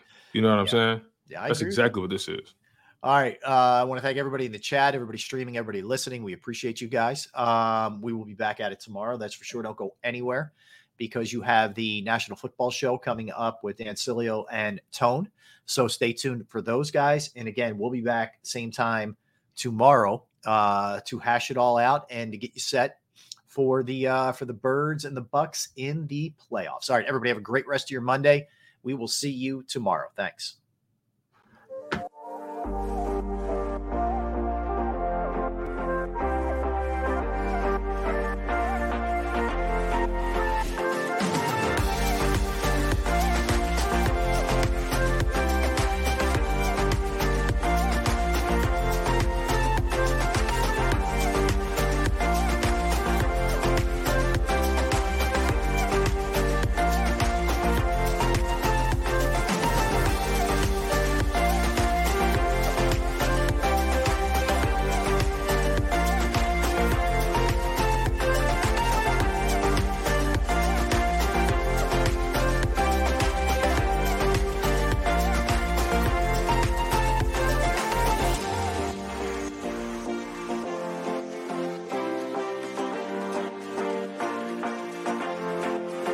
Parker, our purpose is simple. We want to make the world a better place by working more efficiently, by using more sustainable practices, by developing better technologies. We keep moving forward. With each new idea, innovation, and partnership, we're one step closer to fulfilling our purpose every single day. To find out more, visit parker.com/purpose. Parker, engineering your success.